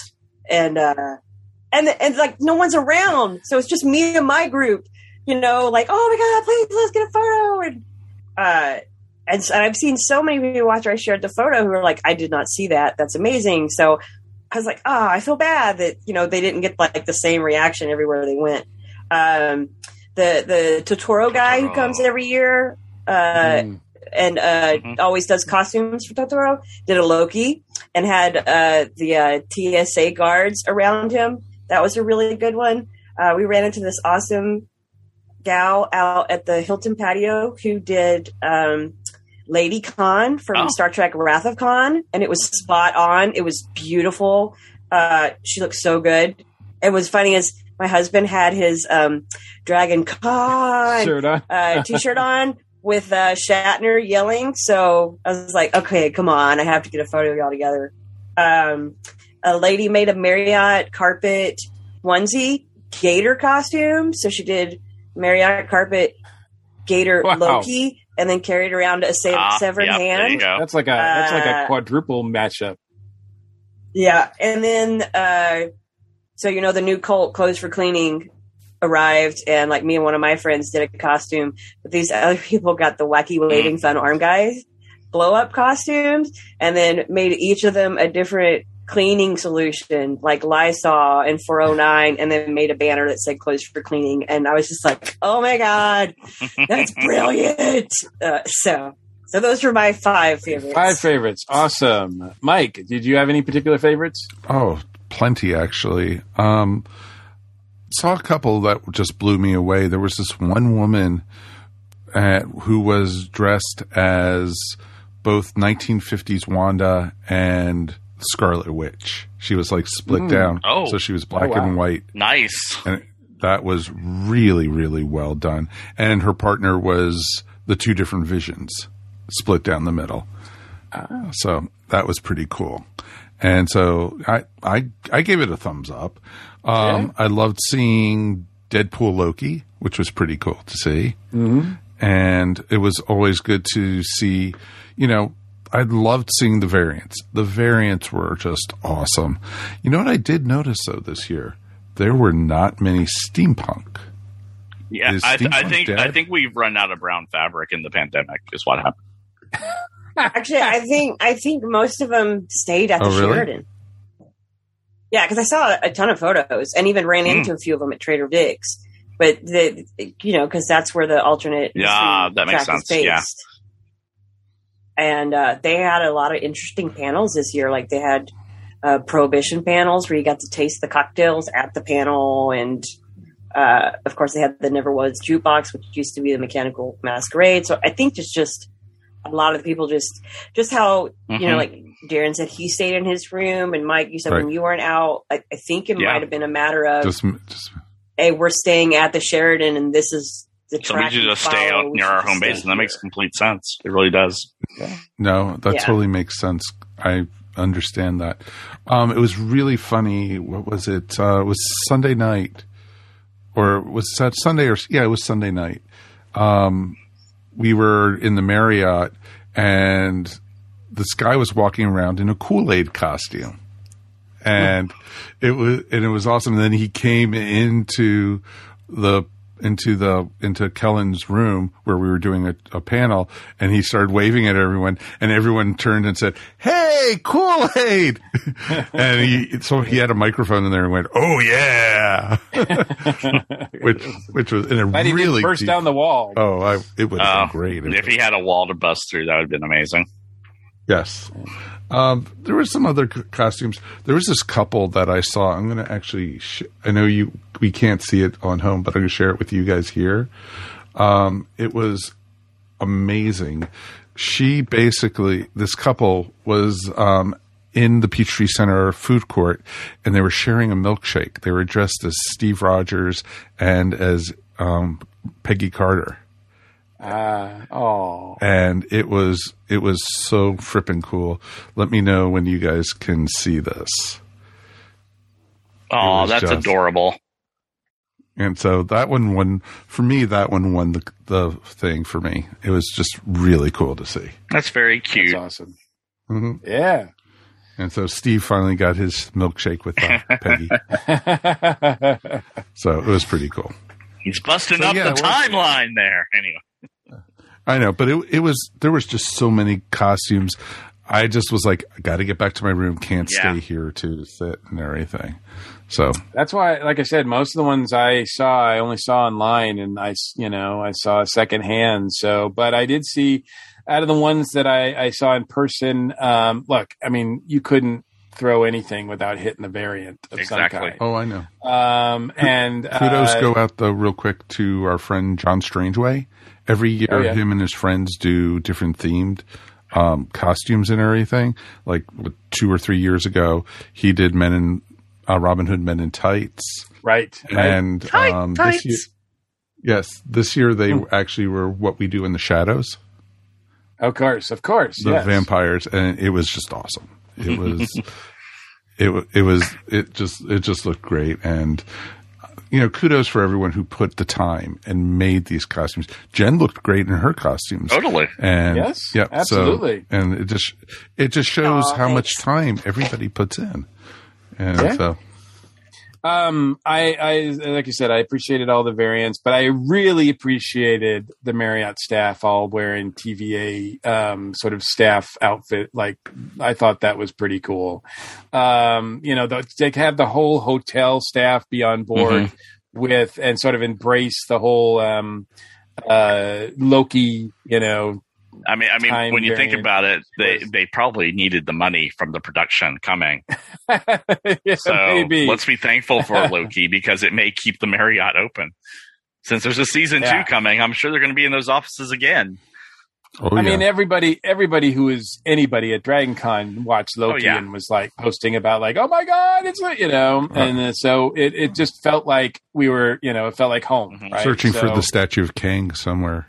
Um, I also, uh, this one I did not see in person, but I, I saw, um, I saw many pictures of this one, but Michael Myers in the bush. Um, he, the guy actually had like this huge, like what, four or five foot bush that he like just peeked out of. He's actually he's super nice. I'm too. sure he is. Like, we got but to, it's creepy as hell. Oh yeah.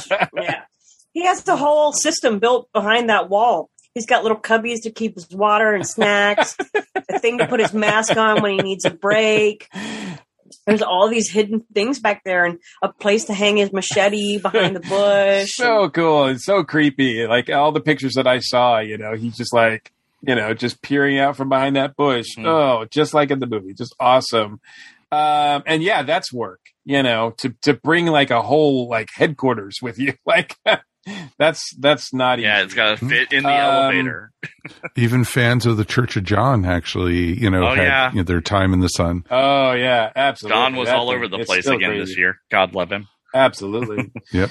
Um, One of the ones I did see in person that I appreciated uh, very much so, and anybody who is familiar with The Good Place will get this. If you do not, if you're not familiar with The Good Place, you probably won't get this. But um, I, I saw um, uh, Derek with wind chimes. Oh, nice! Oh, that's um, awesome. very nice. That's awesome. and uh, yeah, uh, that took me a, a second to like get it. Like, oh my God, the the wind chimes were just a perfect touch uh, to that outfit. Um, I want to give a props to um, uh, Tony Gowell uh, doing um, the masquerade, hosting the masquerade in his Ag- black and white Agatha. version of Agatha Harkness. like I thought, oh my God, that's just awesome, awesomely put together. Um, probably the best um, of the WandaVision outfits that I saw all weekend.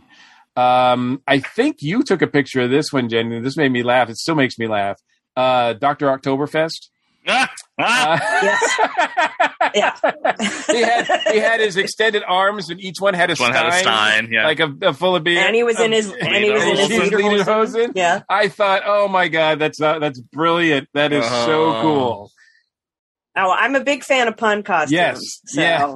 Or and plays on words. It took me a minute. I'm like, what is it? Oh, I love it, love it. And last but not least, um, on our Tiki panel, um, one of our panelists who was on her first panel in person at Dragon Con ever, Nicole, also known as Miss Swizzlestick, she showed up in a creature uh, from the Black Lagoon cocktail dress, which uh, complete with a creature mask and everything, oh and it just looked gorgeous. It looked gorgeous. She put a lot of work into that. She even had the web fingers, and I mean, it was just amazingly done. So, um, so those are the highlights for costumes that I saw. And again, I only saw a few of them in person. Well, next but. year I want to see a Peacemaker with a Starro on his butt.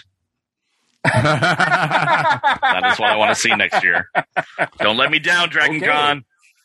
Okay, well, um, yeah, Starros, will, I'm, I'm surprised I didn't see more of them. I guess because, yeah, it, was, it, yeah, it should have been in time, maybe. Well, I, don't I think, know. I think it might have You should have gotten a bunch of people, you know, walking around with Starros on their faces. I I, I, I, saw, I saw about okay. five, uh, five yeah, of them. Yeah, I did see um, I did see some King Sharks. Oh, yeah. Sure. Oh, yeah. So uh, of some of them yeah. were quite, uh, quite in, in King Shark like, I saw is one a that was shark! Made of, made of cardboard, which I was saw cool. one, yeah, I saw one Peacemaker.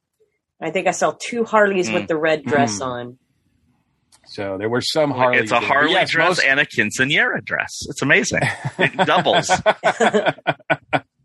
But uh, yes, uh, Mike, as you pointed out, shout out to all the people who were doing costumes again, because uh, it is one of the highlights, I think, of Dragon Con. And the, the, the costume game was strong as ever this year. So um, that, I think, is going to wrap up our discussion, I think, for this year. Um, next year, man, uh, who knows? But before we get into talking about, you know, next year and what our plans are for this podcast, Um, we're going to hear from E S O Network reporter Dan Klink. So we're going to go with Dan and uh, after this message.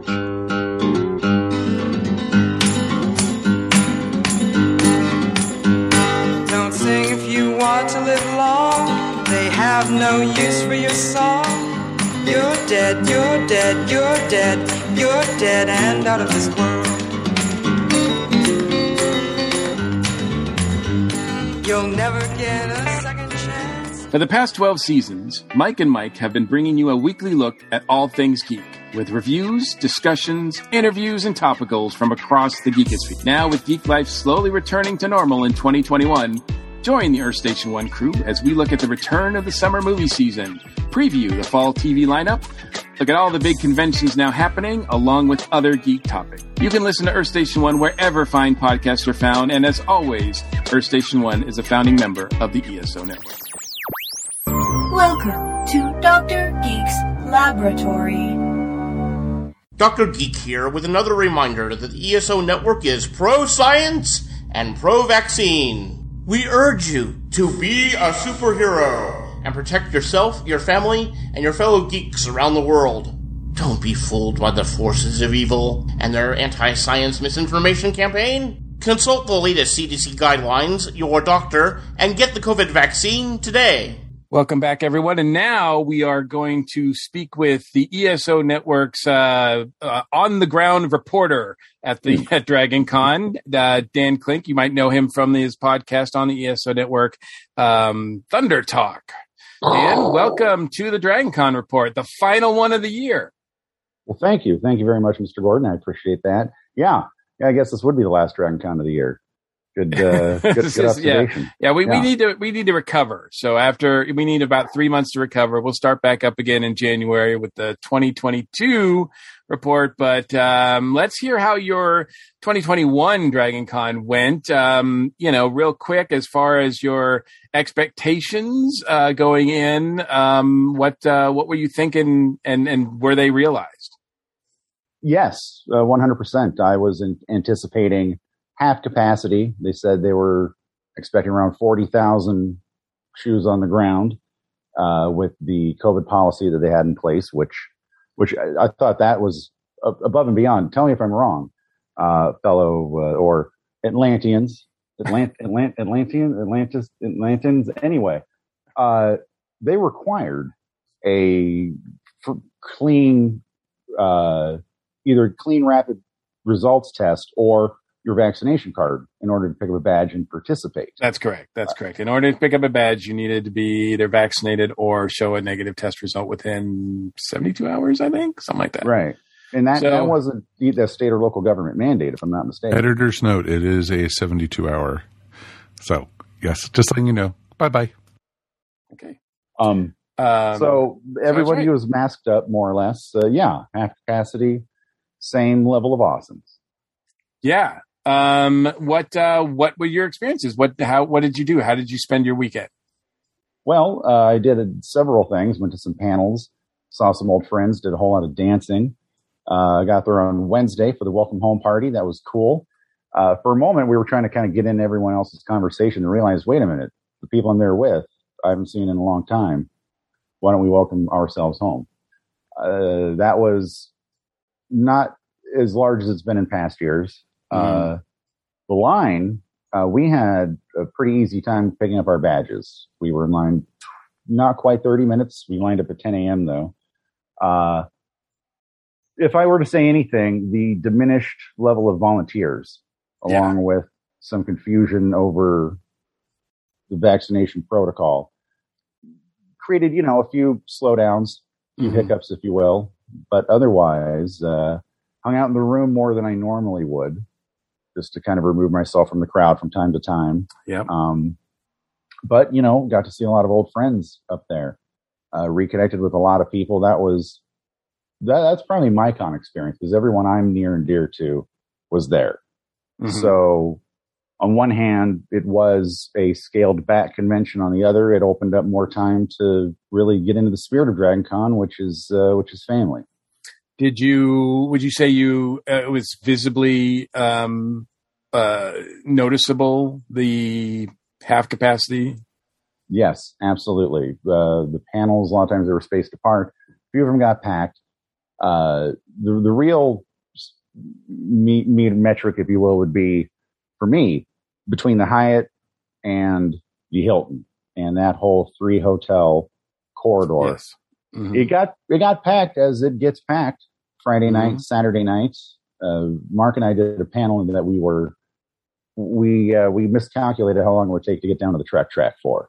So it certainly felt like every other Dragon Con for those few hours, right? Six hours. Um, but otherwise, you could definitely tell that there were fewer people there. Aside from, again, those few hours in the evenings, Friday, Saturday, you weren't squashed and squeezed between everybody in a good way. If a friend walked by, you, you still may not notice them, of course. Um, but you could also stop and go to the side and say, hi, how are you? What you been up to? Instead of just being, you know, pulled along with the with the, with the tide, the current, yeah, yeah, right, exactly, yeah. So yeah, uh, yeah, it was it was you, you could tell, you could tell it was there, it was spaced out. So you had a full schedule with uh, some panels, and mm-hmm. uh, did you get to do any um, sort of shopping or celebrity viewing or anything like that? Uh, myself, I was able to go through the Walk of Fame. Uh, able to you kind of spot and wave at the Discovery cast. And, now, uh, now, how was that? Because I actually did not. I mean, we talked about it earlier, but um, I did not get a chance to go to, into the Walk of Fame. But uh, I understand that uh, things were pretty spaced out there. Yeah, yeah, there was a lot of room between people. Uh, certainly, approaching the guests, the celebrities, uh, was staggered, and were there, there was. I heard there was like plastic uh, or some. Some um, separation from uh, the guests with the people. Is that is that the case for everybody, or not at all? Or yeah, from what I could see, which was quick, uh, you couldn't hug them. That's for sure. uh, you, you, you couldn't. You no matter couldn't how hard them. You try, Dan.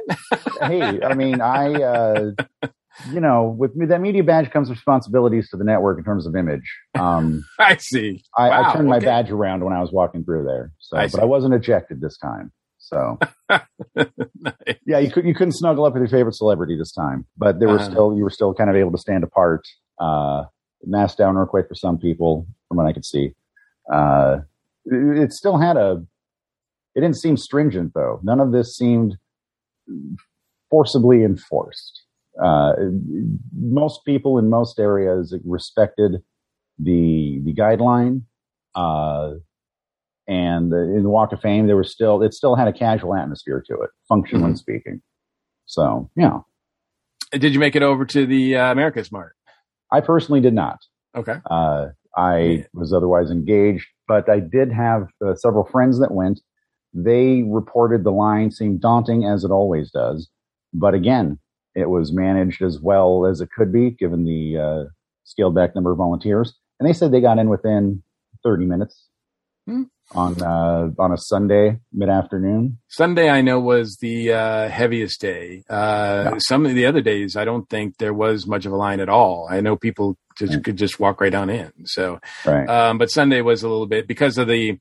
I think that's where a lot of uh, one day passes were oh, uh, sure. were available for Sunday because there were none available for Saturday. So. Um, right. uh, what about the so? Um, Did you get to go to the gamer area? Uh, no, but I certainly had friends that reported from there. They had uh-huh. a blast. They had everywhere from the modern, you know, forty K, uh, the, the, the bigger uh, current games like that. But they were they were as also showcasing uh, that that renaissance of the eighties, where there they had these products that were blurs between board games and role play games. Mm-hmm. Uh, BattleTech did that. Steve Jackson Games did a lot of that. And they said that those games were fully showcased there. Nice. And they were even able to jump in on a few.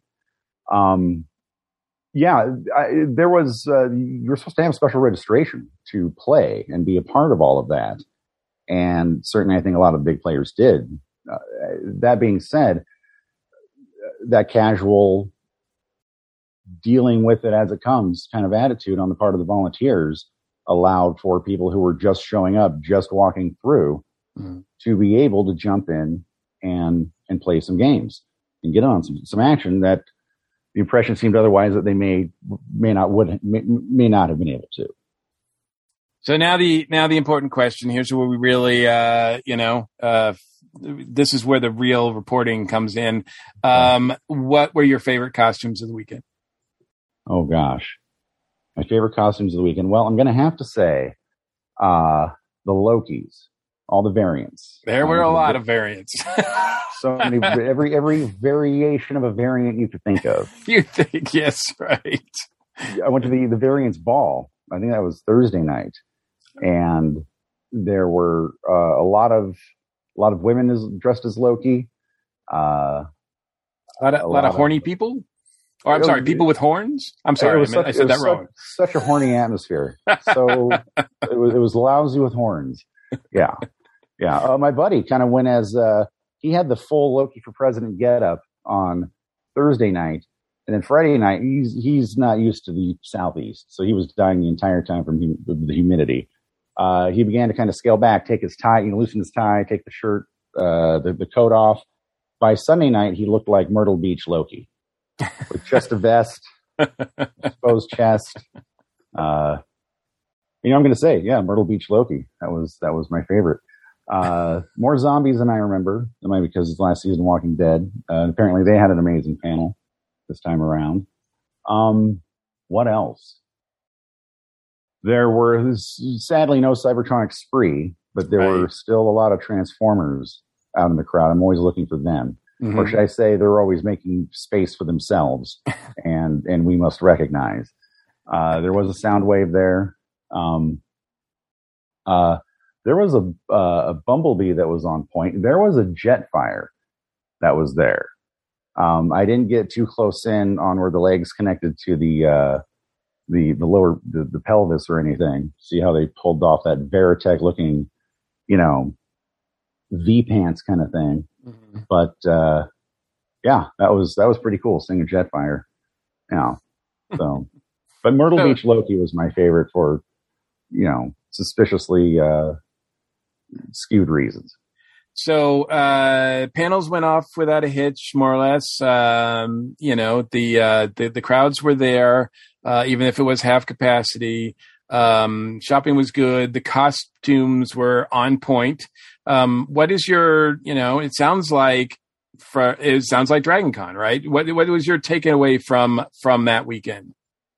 My takeaway was there were fewer panels, fewer celebrities, uh, more time for friends and family. and it balanced out perfectly. Mm-hmm. That was that was ultimately my my takeaway. It was being there with my friends, experiencing the, the overwhelmingness of it all. Well, um, it's oh, been... but a success, a success. Uh-huh. Sorry, to, to answer your question instead of talking about myself, it was a success. Awesome. Absolutely. Um, I'd say it went off as well as any other Dragon Con has. And and uh, we can hear more details on your success there, of course, with your own podcast. Um, tell us how we can find out uh, about that and listen to it. Oh, well, there's uh, it's Thunder Talk. You can find that at thunder talk dot org. Find it on most podcast platforms. I'm still learning the computer, all of that. Um, but you uh, do, also- yeah, you do have that episode. You did release an episode recently that is just about the the Dragon Con, your experience. All about Dragon Con, one hundred percent. That's right. That's right. Uh, and Best Saturdays of Our Lives podcast with Mark McCrae and I. Uh, in fact, we did a panel at Dragon Con about Star Trek, the animated series. Um, and I'd be remiss not to mention my other uh, co-hosts, uh, Bethanal Okavica, J T Wheatley, Adam Wedston, uh, Anthony Arbizo. You'll find all of us on, on Thunder Talk, as well as Mark McCrae, also Best Saturdays of Our Lives podcast. Again, find it anywhere, t b s o o l dot com. And on the E S O Network, just go to the E S O Network, e s o dot com, and Keep click everything, everything on that page. Keep it simple. Well, we will have a link to that uh, Dragon Con episode specifically of Thunder Talk so that people can check it out um, and uh, listen to more about you all's experiences. So, but thanks Great for are, coming on and, and sharing with us, man.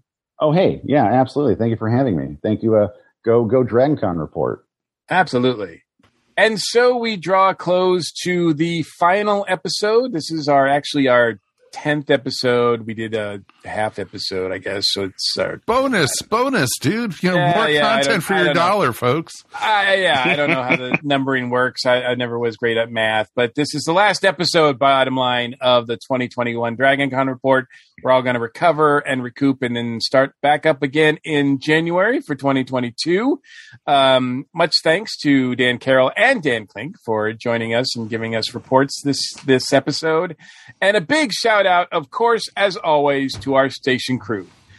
Uh, thanks, Jen. Always a pleasure. Know me. Awesome. Awesome. Now, uh, in the in-between times, uh, where can people find you? And uh, and and and as the uh, Dragon Con Parties group, is that still uh, that's still going to continue? Of course, right? They're in the off season. We're almost at three thousand members now. Wow. Wow. I, I finally you have do a lot of work there, man. You kept a lot of people informed mm-hmm. uh, because, yeah, it's uh, it's a, a great resource. Oh, thank you. I finally have some. Uh, I've added two more admins to help me, um, Ooh, and uh, it's uh, uh, uh, Brandon who runs the Con Crawl on Thursday, mm-hmm. and his friend who Dave drinks Guinness. They're they're two people who are uh, pretty much just as tapped into the parties, both official and unofficial, like me. So they're going to be a great help. Uh, but yeah, that's open all year round. When it's not con time, I let people post their events in their local areas, you know, to f- try and find other people, you know, who live near them, maybe want to go geek out together. Uh, and you can, of course, always find me and my partner Celis at the Blurred Nerds podcast. We are on Facebook. We are also a member of the E S O Network. Woo-hoo. and, uh, And then uh, you can you can chat with us there, or you can visit us at the Geek Vengers group on Facebook. Awesome. And Darren, thank you again. You're welcome, sir. I think what everyone needs to understand is that our year goes like this. Dragon Con, Halloween, Thanksgiving, Christmas, New Year's, Dragon Con. that's, that's what happens to this all of us. This is our, our tenth year doing this, man. Yep. Happy tenth year. What do you? What do we get for our ten-year anniversary? Dragons? I think Mike's got a dragon. Yeah, I think. I think. Yeah, Mike does have a dragon. Yes, and you might be getting one too. So you never know. Oh, oh, oh, oh my! Ooh, hey now, all right, hey now. and and where can people find you in the off season? Uh, you can find me at legion of substitute podcasters dot com, where I talk about uh, D C Comics' Legion of Superheroes, along with other D C Comics fun and frivolity, and also on E S O, uh, doing the Rainbow Room, and that concentrates on L G B T Q themes in film, T V, and media. We just did uh, uh, an episode that'll be up shortly uh, featuring Harvey Fierstein in Torch Song Trilogy, darling. That was fun. And it's going to be fabulous. It was. I'm oh, sorry. Don't. I don't want to get started with that again. Yeah, that that's so wrong. That voice is hard to drop once you start it. So. Absolutely. We'll talk for like the rest of the episode like this, Dolly.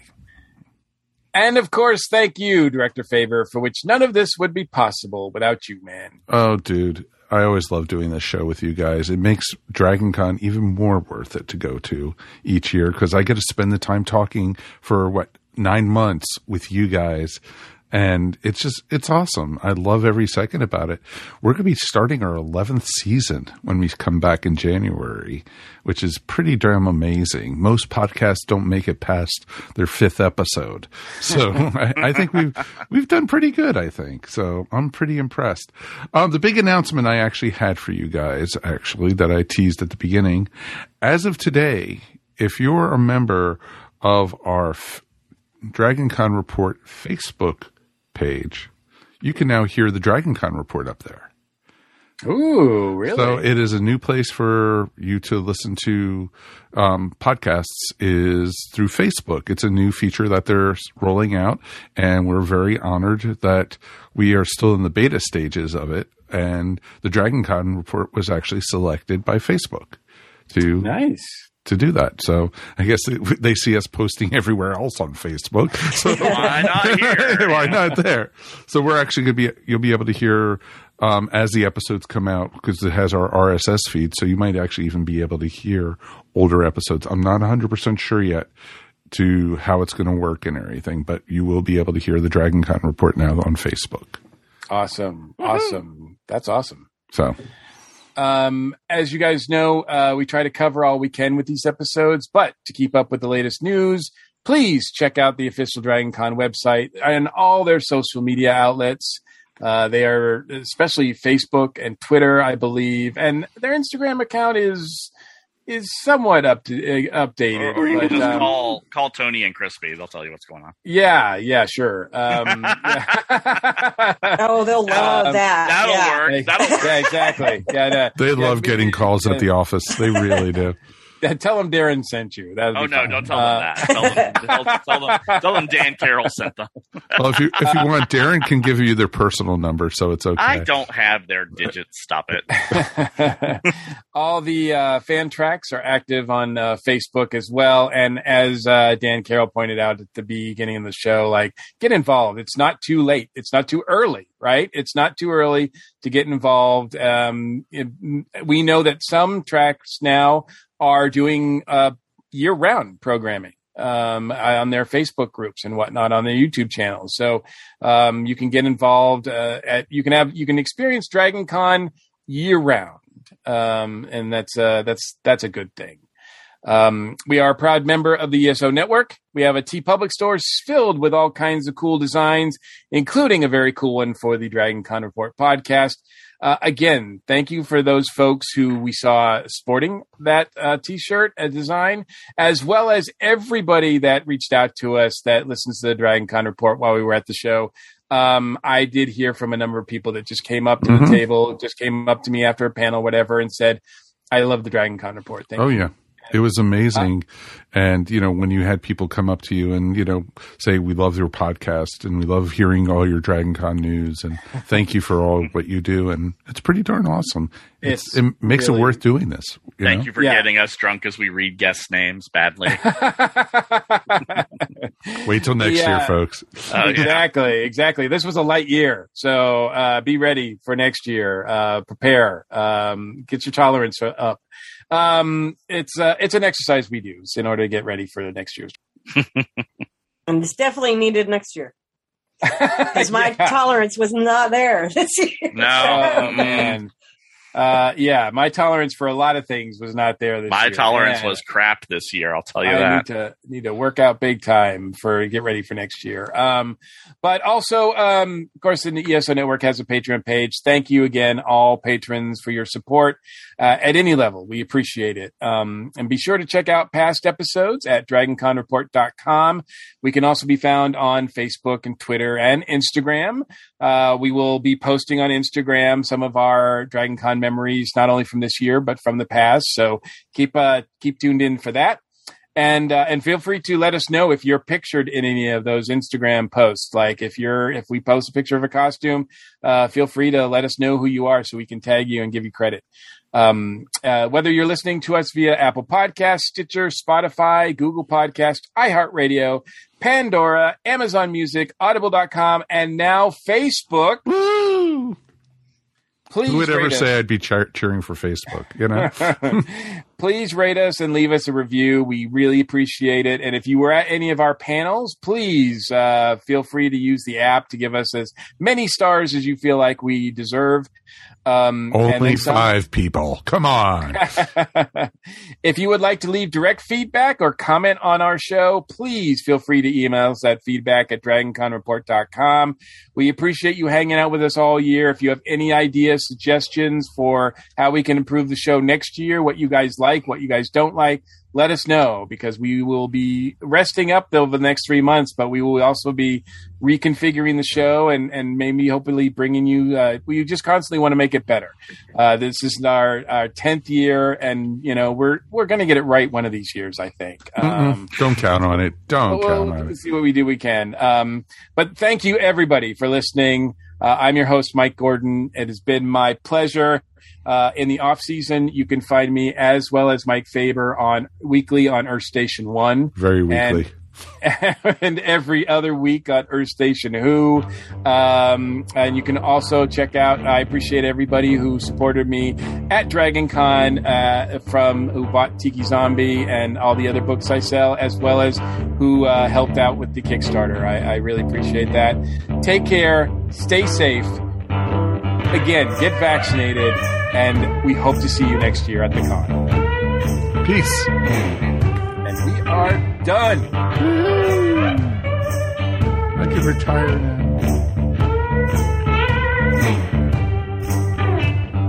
We deserve a happy ending. It's been real since the beginning. Hey, my winners, and it feels like we are winning. We deserve a happy ending.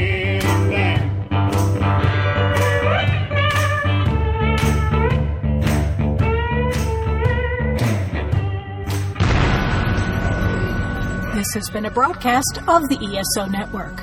Be part of the crew and help support our shows by donating to our E S O Patreon or by shopping at the T Public Store, which can all be found at w w w dot e s o network dot com. The E S O Network, your station for all things geek.